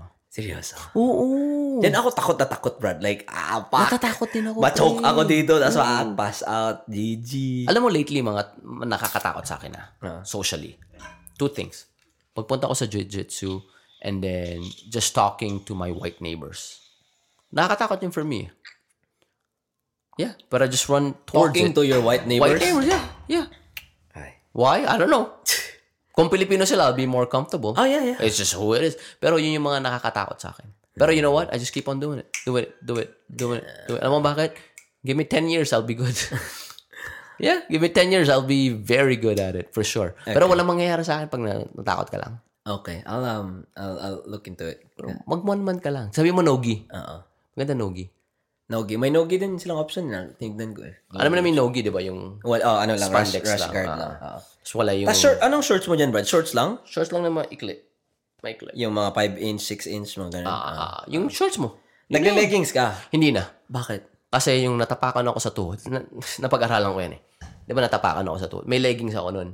Problema sa leggings is once yung foot ng kalaban mo or any part of your opponent's body gets caught, di ba? Dinatagdagan niya yung friction eh. H- Hindi katulad na pag kaya wala kang leggings, yung bare skin mo lang. Magsa-slide. Pag pinagpawisan niya, mag-slide. So, tinanggal ko na. Ito, bad trip pa. Kakabili ko lang ng isa pang leggings Oo, sa Nike. yung yun puti. eh. Bumili ka nun eh. Putang ina. So sabi ko, oh, okay. Kesa may injure ako, hindi na ako nagle-leggings. Happy birthday. Akin na. Nag-yoga ako eh. Bigay ko sa'yo. Nike. Tatlo. Black, gray, and white. Ah, tatlo. Adidas na. Aha. Ah, nag-yoga for me eh. Ah, yun. Yoga. Tapos mag-jiu-jitsu ka. Hot, hot, hot yoga eh. Ano matawag nga sa jiu-jitsu? Ano? Murder yoga. Murder yoga. Ang tawag nila sa hot yoga. Hindi, sa jiu-jitsu. Ah, sa jujutsu. Murder yoga. Murder yoga. Ah. Murder. Gets ko. Meron din akong ano eh. She's a woman. Um, na nakausap ko sa sa yoga studio namin. Ano, nag-jiu-jitsu sa dyan. Hindi, hindi niya nasabi yung ano. Pero yeah, she tried it like several months. And sabi niya, yeah, it's, it's really good. May mga taong ganyan eh. Gusto ko, in-explore ko ngayon eh, yung ano ko, limits eh. Months na ako nag-yoga eh. It feels good. I'm more flexible than ever. Yeah. Hindi ko pa rin maabot yung ano ko dito, nunal. Gusto mo, mag-free trial ka ng one week. Tapos mag-roll tayo sa bahay. Okay. Bili mo na ako rash guard. Rash guard na pang paligo or Mura ibang, lang ibang yan. rash guard? Hindi, lagay mo, Jiu-Jitsu Rush Card, $16 lang sa Amazon. Amazon. Yung ibang school, hindi, pag nag-free trial ka, wala naman silang pakialam sa suot mo. eh. Ah.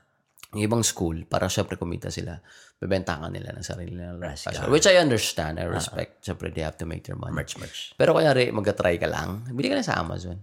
Shorts, t-shirt, wala pang $30. Eh, magamit ko din yung pag-workout eh. Actually, may rush guard ako. Ay, hindi siya rush guard. Ah, yung Nike na performance ng sobrang...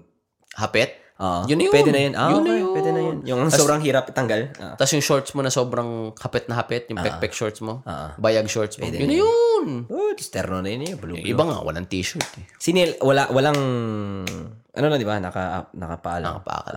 Pero kailangan yung hygiene mo dapat. Minsan naliligo pa nga ako bago mag-roll eh. Ako, hindi na ako, na, hindi ako naliligo bago mag-workout. Kailangan, kailangan mabango. Pero nagkukulon ako.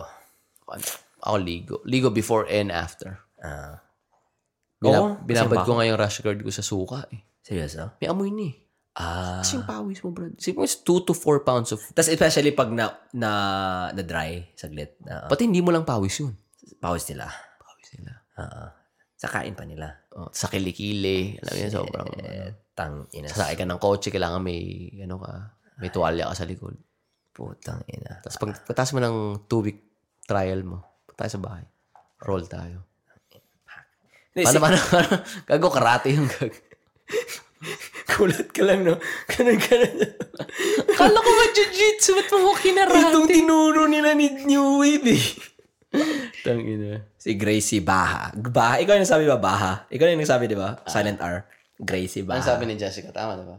Oo, sabi din niya. Sana nagturo sa akin yung Asai Bowl, eh. Sabi ko, Akay Bowl. Akay, bro! Akay! Akay! Sheesh! Yeah. Nakita mo mag-ano? Maglalaban si Elon Musk pati Oh, si si Mark Mark. Ah, i- is that really, because I think both parties are serious, di ba? Sabi nila. Wala, feeling ko troll lang yun si Elon. Mas sobrang unhealthy ni Elon eh. Nakatawa ba kung gano'n siya kataba? Ma- malay mo, muscle yan sa baba.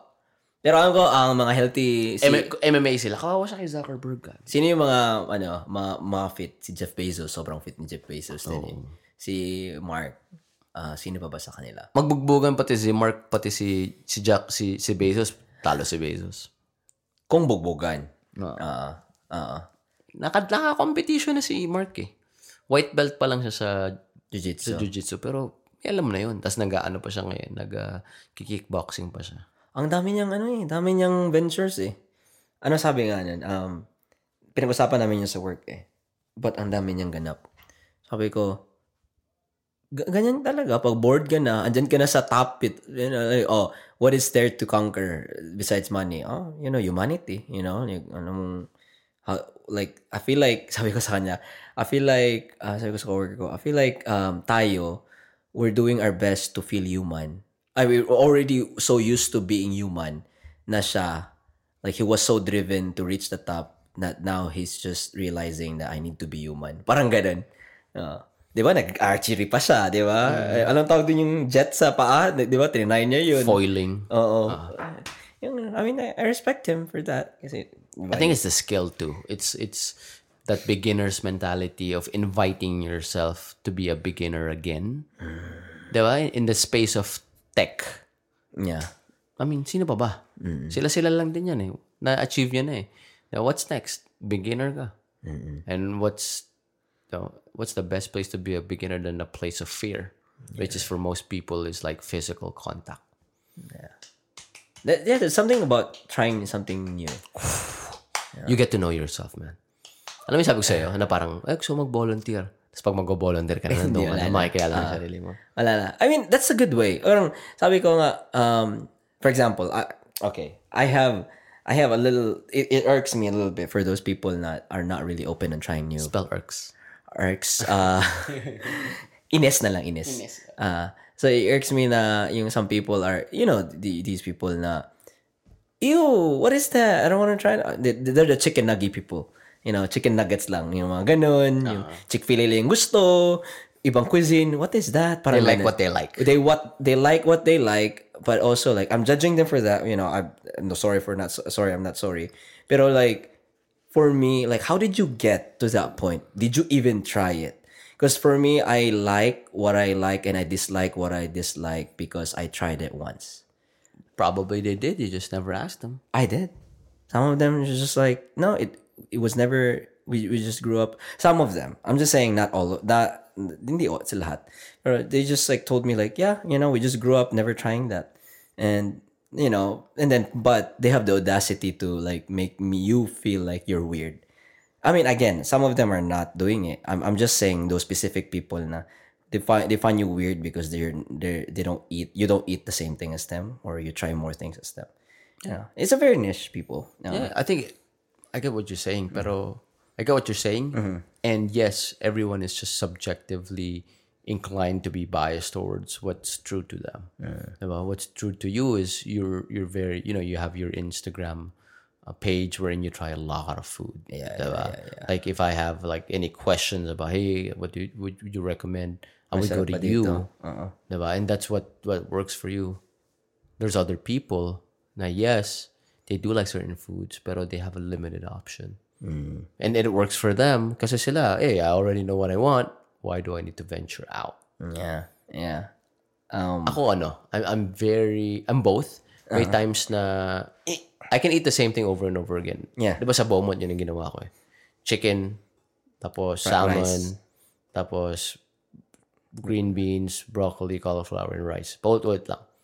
Pero, yung nandito naman ako sa Austin, daming choices. Mm. May mga pa food truck, food truck pa. May mga taco, vegetarian taco pa. Tikim-tikim Mm-hmm. ka. Di ba? Na parang, oh shit, sarap pala nito. And then you realize parang, oh shit, I'm missing out. And then Nag, nag-omakase ako. Parang, oh fuck. Mahal. Yamon? Mahal. Pero, putang ina. Pag, nal, pag nalapagan yung bibig dila mo ng ano, ng Wagyu, A5 Wagyu. A5 Wagyu, na may certificate pa, putang ina. Eh, alam mo pa ang pangalan at nanay tatay nitong bakang to? Para kang kumain ng, alam mo yung lemon, pag kumagat ka sa lemon, ano yung na-expect mo? Maasim. Parang kumagat ka ng lemon tapos lumabas matamis. you couldn't believe it. Yun yung nangyayari sa, ano, sa A5 Wagyu. Sa senses mo, senses. Yeah. Pero yun, kasi may mga kilala akong ano eh, pupunta, specifically, uh, may pangkilala akong pumunta ng ano, Japan na nag-McDonald's lang.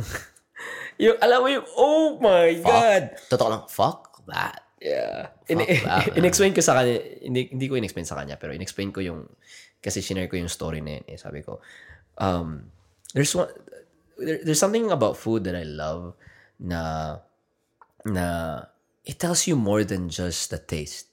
It tells you about the history. Like, why is it potato based? Why are German, uh, no, was it France? But anyways, uh, you know, there's a specific Mga Irish usually. yeah, why, based. why Irish cuisines are like based on potatoes because mm-hmm. there was abundant to them. You know, there mm. was the easiest ingredient they could freaking reach. You know, and like, why do people eat rats? And I'm like, because there was an infestation once upon a time in their farm. Parang ganun. Like, like naka, there's more to it than just like the ingredients. Parang sabi, sabi nila, nagsakwento ko, oh yeah, I had maggots before. You know, and for some people, they felt weird. But other countries, you know, in America, you eat maggots, you're in fear factor. In other countries, that's just like a street food to them, you know? And I'm just like, yeah, it's something beautiful about it. Am I gonna eat maggots again? Probably not, but I tried it once and I I got their message. Like, yeah, it's not as actually as bad as, you know, and I had more respect with them. Like, yo, they can actually see this as a regular cuisine. And that's always going to be your story. Eh, yeah. The story that you, you know, you ate maggots and nobody can take that away from you because you didn't really try it. Yeah, guinea pig to dude. I had guinea pig. Adobong guinea pig. Uh, Oh, shit. From, I'm not mistaken, uh, Costa Rica or Puerto Rico. But yeah, um, tasted like uh, chicken. chicken na adobo. Bakit yun ang basis palagi, no? Chick- Chicken. I think because something with the fiber, the thread. Aha. The thread. Yeah, because like for example, lamb, all me, all, uh, palaging ano ng lamb is gamey. Gamey. Tama, diba? gamey, ah. Gamey. Anong gamey? Iba eh, parang may... Lansa. Oh, like, yeah, parang may baho. It, it takes like a special chef to get rid of that gaminess and turn it to something flavorful. Yeah. Kaya, kaya yung mga lamb dito sa Indian cuisine, ang sobrang daming spices just to mask that. Yeah, but I still like the gaminess. Like, you know yung lamb chop, yung lutuin mo tas parang tamang medium rare lang. Ah, ang sarap niyan. Tas suka, toyo, tsaka garlic. Ay, ay, ay, ay.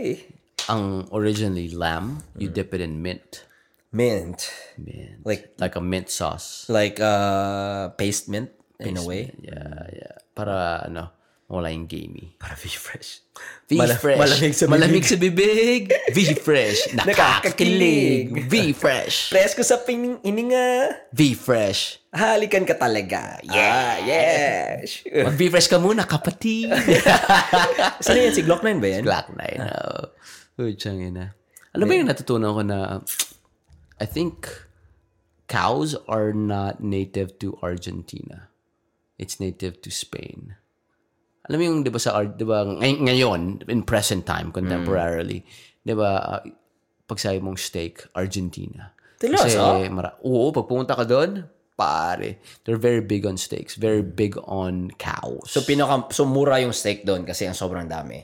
Is it like dami. that? Okay. Ang dami. Pati, that's, it's like going to Italy and be like, pasta. Pasta. Yeah, pasta. And naman, pasta, something that Chinese made. It's not even Italian. Hmm. Yung sabi sa book na one of Genghis Khan's biggest accomplishments is connecting the East and the West. Wait, Genghis Khan is pasta? Some, he, he, Chinese. Chinese. Oh, originally Chinese. Chinese. What? Yeah. He's, siya yung, siya yung nag-invent ng pinakaunang international uh, post offices. Genghis Khan. Genghis Khan. And he was the one that promoted like there would be a circumstance wherein you're in China and you would have a lawyer from Europe. And you'd be in Europe and you have a uh, a cook from from the east is because of him because he conquered all of that. Niya yeah. yung east and west. Ah, yeah, yeah. Was it? I remember in Marco Polo, right? Like he streamlined the trading because that one, the path. The Silk Road. The Silk yeah. Road. Pe- people from Europe knew about people from China. People from China knew people in Europe. Mm. Galing, galing. He streamlined the trading of opium too. And the things that we enjoy now, kasi yung trading ngayon global na. Eh dati, he's the first one to ever do it Yeah, yeah. in modern history. Damn, Nag-aangas. man, I wanted them to bring that bring that show back, dude. Marco Polo. Yeah. Ilang season lang yun? Tat- Tatlo? Tatlo lang ata eh. Tapos nag-spin off sila nung Bulag. Si Bulag. Ay, napanood mo na pala yung Black Mirror? Di pa. Di, di, Panood nabisi, ko lahat. nabisi. Panood ko lahat. Nabisi ako ano, bas, babasa. Babasa. Alam mo, inulit, inulit ko yung sinasabi mo sa mga clients ko eh. Pero promote ko, in-encourage ko sila magbasa eh. Sabi ko, you know, you are the last book that you read. You really. Which is true. Or the last thing you watched. watched. Yeah, which is true. I, I truly, or the listen, you know, listen. Pero parang, yeah, I've been busy. I, I actually am reading sort of three books right now. Again, I'm back. Sabay-sabay. oh, sabay Totoo lang. Pinagdidikit-dikit mo, tapos nabasa mo tuloy-tuloy. Eh, dito pag ano kunwari uh, may dito yung isang libro ko usually. Tapos pag babasahin ko tapos nasa stuck ako, pag may assignment, ayaw kong gawin tong assignment na to. Kukunin ko yung isang libro ko dito. Tapos pag papunta ko ng work, nakikinig ako ng ng isang book pa. Di ka, di ka nakikinig ng pre-balita. Hindi. so, na ako sa dalawang yun. Yeah. May, Apple, epal yung dalawang yun. yung isang binabasa ko, Brad, ngayon is, uh, first is Didn't Start With You. Second is un- Unashamed. wait, wait, uh, what's the first one? Didn't It Didn't Start With You. Who did it start? Genghis Khan. Genghis Khan. Genghis Khan. Sa kanya. Uh, the second is Unashamed. And then the third is Safe People. Safe People. Yeah, it's it's really good. So it's mostly self-help books. a lot of them are self-help books, you know. You know. Um yeah, and I feel like it's really important for my field too. Um and I'm getting that I don't know why, Brad. I don't, I don't know why. Like I'm really not tooting my horn, but in a way I am. I'm really good talking in front or speaking in front of a crowd. Like when I do grip sessions, like i i don't know, I've somehow learned publics or kind of like mastered, but I still have a lot to learn. But I'm really great at public speaking now. Like when I, I still get nervous, but when I do group ses- group sessions, like like I somehow pay attention to how loud or how soft I speak. You know, um, like even the gestures, and I catch um, um people's attention. At like if if I feel like uh, parang na, alam mo yung parang ang time magsuslow na okay, so they're I feel like they're feeling like this. Let me catch your attention by making us uh uh relatable or a joke that's in line with my with my um you know talk right now or an experience about my life uh, that's in relation to our talk right now. Parang ganun. Tas, but when I like when I talk to like a girl that I like or when I talk or alam mo na eme or natatapeme parang ganun like it's so weird it's just so weird you know um I don't know why and then it's opposite for some people they're so confident with you know with, this single girl or approaching some individual and then but with um with public speaking they don't even bother I think it's an archetype. they'll shit their pants what do you mean archetype With with with someone that you like, it's not something that you can prepare for like a like a group talk that you said, diba? I mean, with your group sessions, you're Yeah. basically doing a mass hypnosis. And with a mass hypnosis, you can practice that because you said you have talking points and then you would have jokes to lighten the atmosphere. But with someone that you like, your your emotions are in the forefront and it, it's almost like a spur of the moment type of thing. Because you know you see somebody and then you, you go you go on a date mm. and there's a lot of emotions and the consequences are way taller compared to sa trabaho lang naman, 'di ba? Ano ngayon, kung nagkamali ka sa trabaho, you can Hindi al- fire di ba yeah, you can always go back and and redact something or revise something that you said.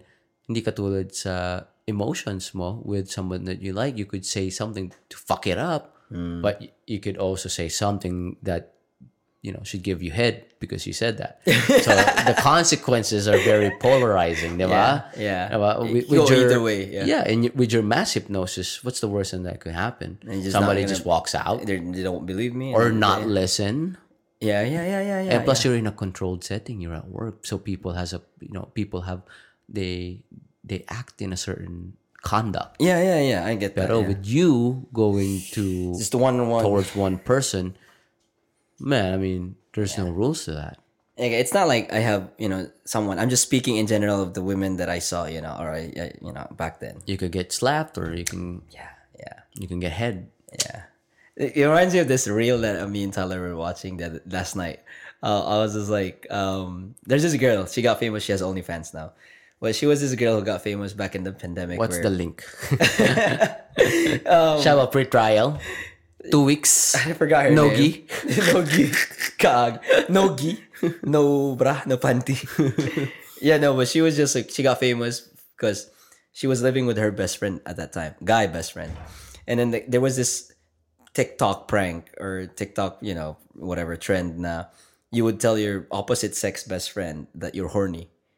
You know, and then when they walk in the room, and then so the guy set up uh, a camera on there, and then when the girl walked in, he was just like, and then the, the the the girl was just like, "What's wrong?" And he's just like, "I'm horny," and then the girl was just like, "Okay, you know." Get that off. I'm gonna give you a head. Parang ganun. Like, and then and then he was just like, no, no, no, no, no. And then I'm just like, he was trying to explain like it's a, it's a TikTok, and she was like, oh no. It's like I was gonna give you a head because I would do everything for my you know best pal in the world. I was just like, what the fuck? whoa how come we never had those type of friends i never had those type of friends Ayun. Sabihin mo sa amin yan, kunin namin kamay. Oh, ito. Oh, lagay mo dyan. lagay mo dyan sa titi mo. You kayo lahat. Bariling ko kayo, gago. Alam mo yun? Putang ina. Ay, nako. Ah, ano, gutom ka na? Hmm, pwede. Anong gusto, ano mo? Ah, Okay lang. Eh, si, uh, puntahan ko lang si John siguro. ah, sige, Ano sige. magkatako lang ba tayo? Pwede, oh, dyan sa ano. Sagot mo? Ah, go. On the spot sa podcast. Libre mo? Oo, pero umiiling. Oo. Nag-short circuit. Oo. Hindi sila yung katawan mo saying one thing and doing one thing. Oo. Dito ko na ikakat yung episode yung pisig Tangina mo. Ay, nako. Ah, ba't, ba't, ba't naging init? Na-off ata yung aircon eh. Oh, hindi. Enough natin yung fun din eh. Tangina. Ay, buhay. Ay, ah, na-off yung AC. Putang. Enough mo? Hindi, na-automatic off siya. Ah. Kasi feeling niya walang tao dun sa ano eh, sa sensory. May sensor yung AC? Oh, yung yung ano, Thermostat? yung thermostat. Ah, Ma-detect social niya na. na may tao. Pag hindi ako gumagalaw, mag-off siya eh. Puta. Ah, galaw-galaw. Baka ma-stroke. Saan si Jen ngayon? Ah, sa Ah, nakalalia. Nakalia. Ah, pinapunta niya ako doon eh. Sige, puntahan mo siya. Ano, tako tayo muna? Eh, kung libre mo. Ah. Punta ka na doon. Na-miss, na-miss ka na ni Jen. Tangina mo, kuripot mo. Na-miss ka na ni Jen. Pabago-bago lang ng tayong Dyson vacuum. Isang tako lang, hindi tayo mapagbigyan. Ang tagal ko na yun na ano. Iba ka talaga. Oh, tagal na pala eh. Oh, isa mo, nakaipon Nabayaran na. mo na ba ba? Nakaipon na. Bayad na. Actually, may hulog pa pala yan. Ay. Open pa sila hanggang alas 10. Di mo ka na-try dito? Saan? Mahal dito sa one taco. Huwag dito. Gusto ko lang sa murang tako. Ah, taco near me. Taco. Sabi mo nga, one tako, di ba? Oh, yan pinakamalapit. Isang tako lang. Gago. O tara, tara, kaya tayo. Taco. Tapusin na natin to. Ah, sige, sige. Ay, Oh, may taco, ano pala dito? Dito sa amin. Taco flats. Mhm, parang social yan. Wala bang ano, yung mga tipong... ah Legit, dun sa, Ramirez Taco, mga ganun. Ramos is...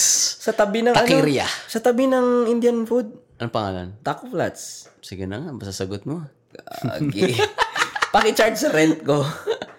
Tingnan ko ang menu, baka Sagot, mahal. sagot mo naman eh. Sige na nga. Ay, putya. Yung taco, tigsi 5, brad. Ah, mahal. Mahal yan? Mahal yun. Ah, hindi, depende sa'yo. No,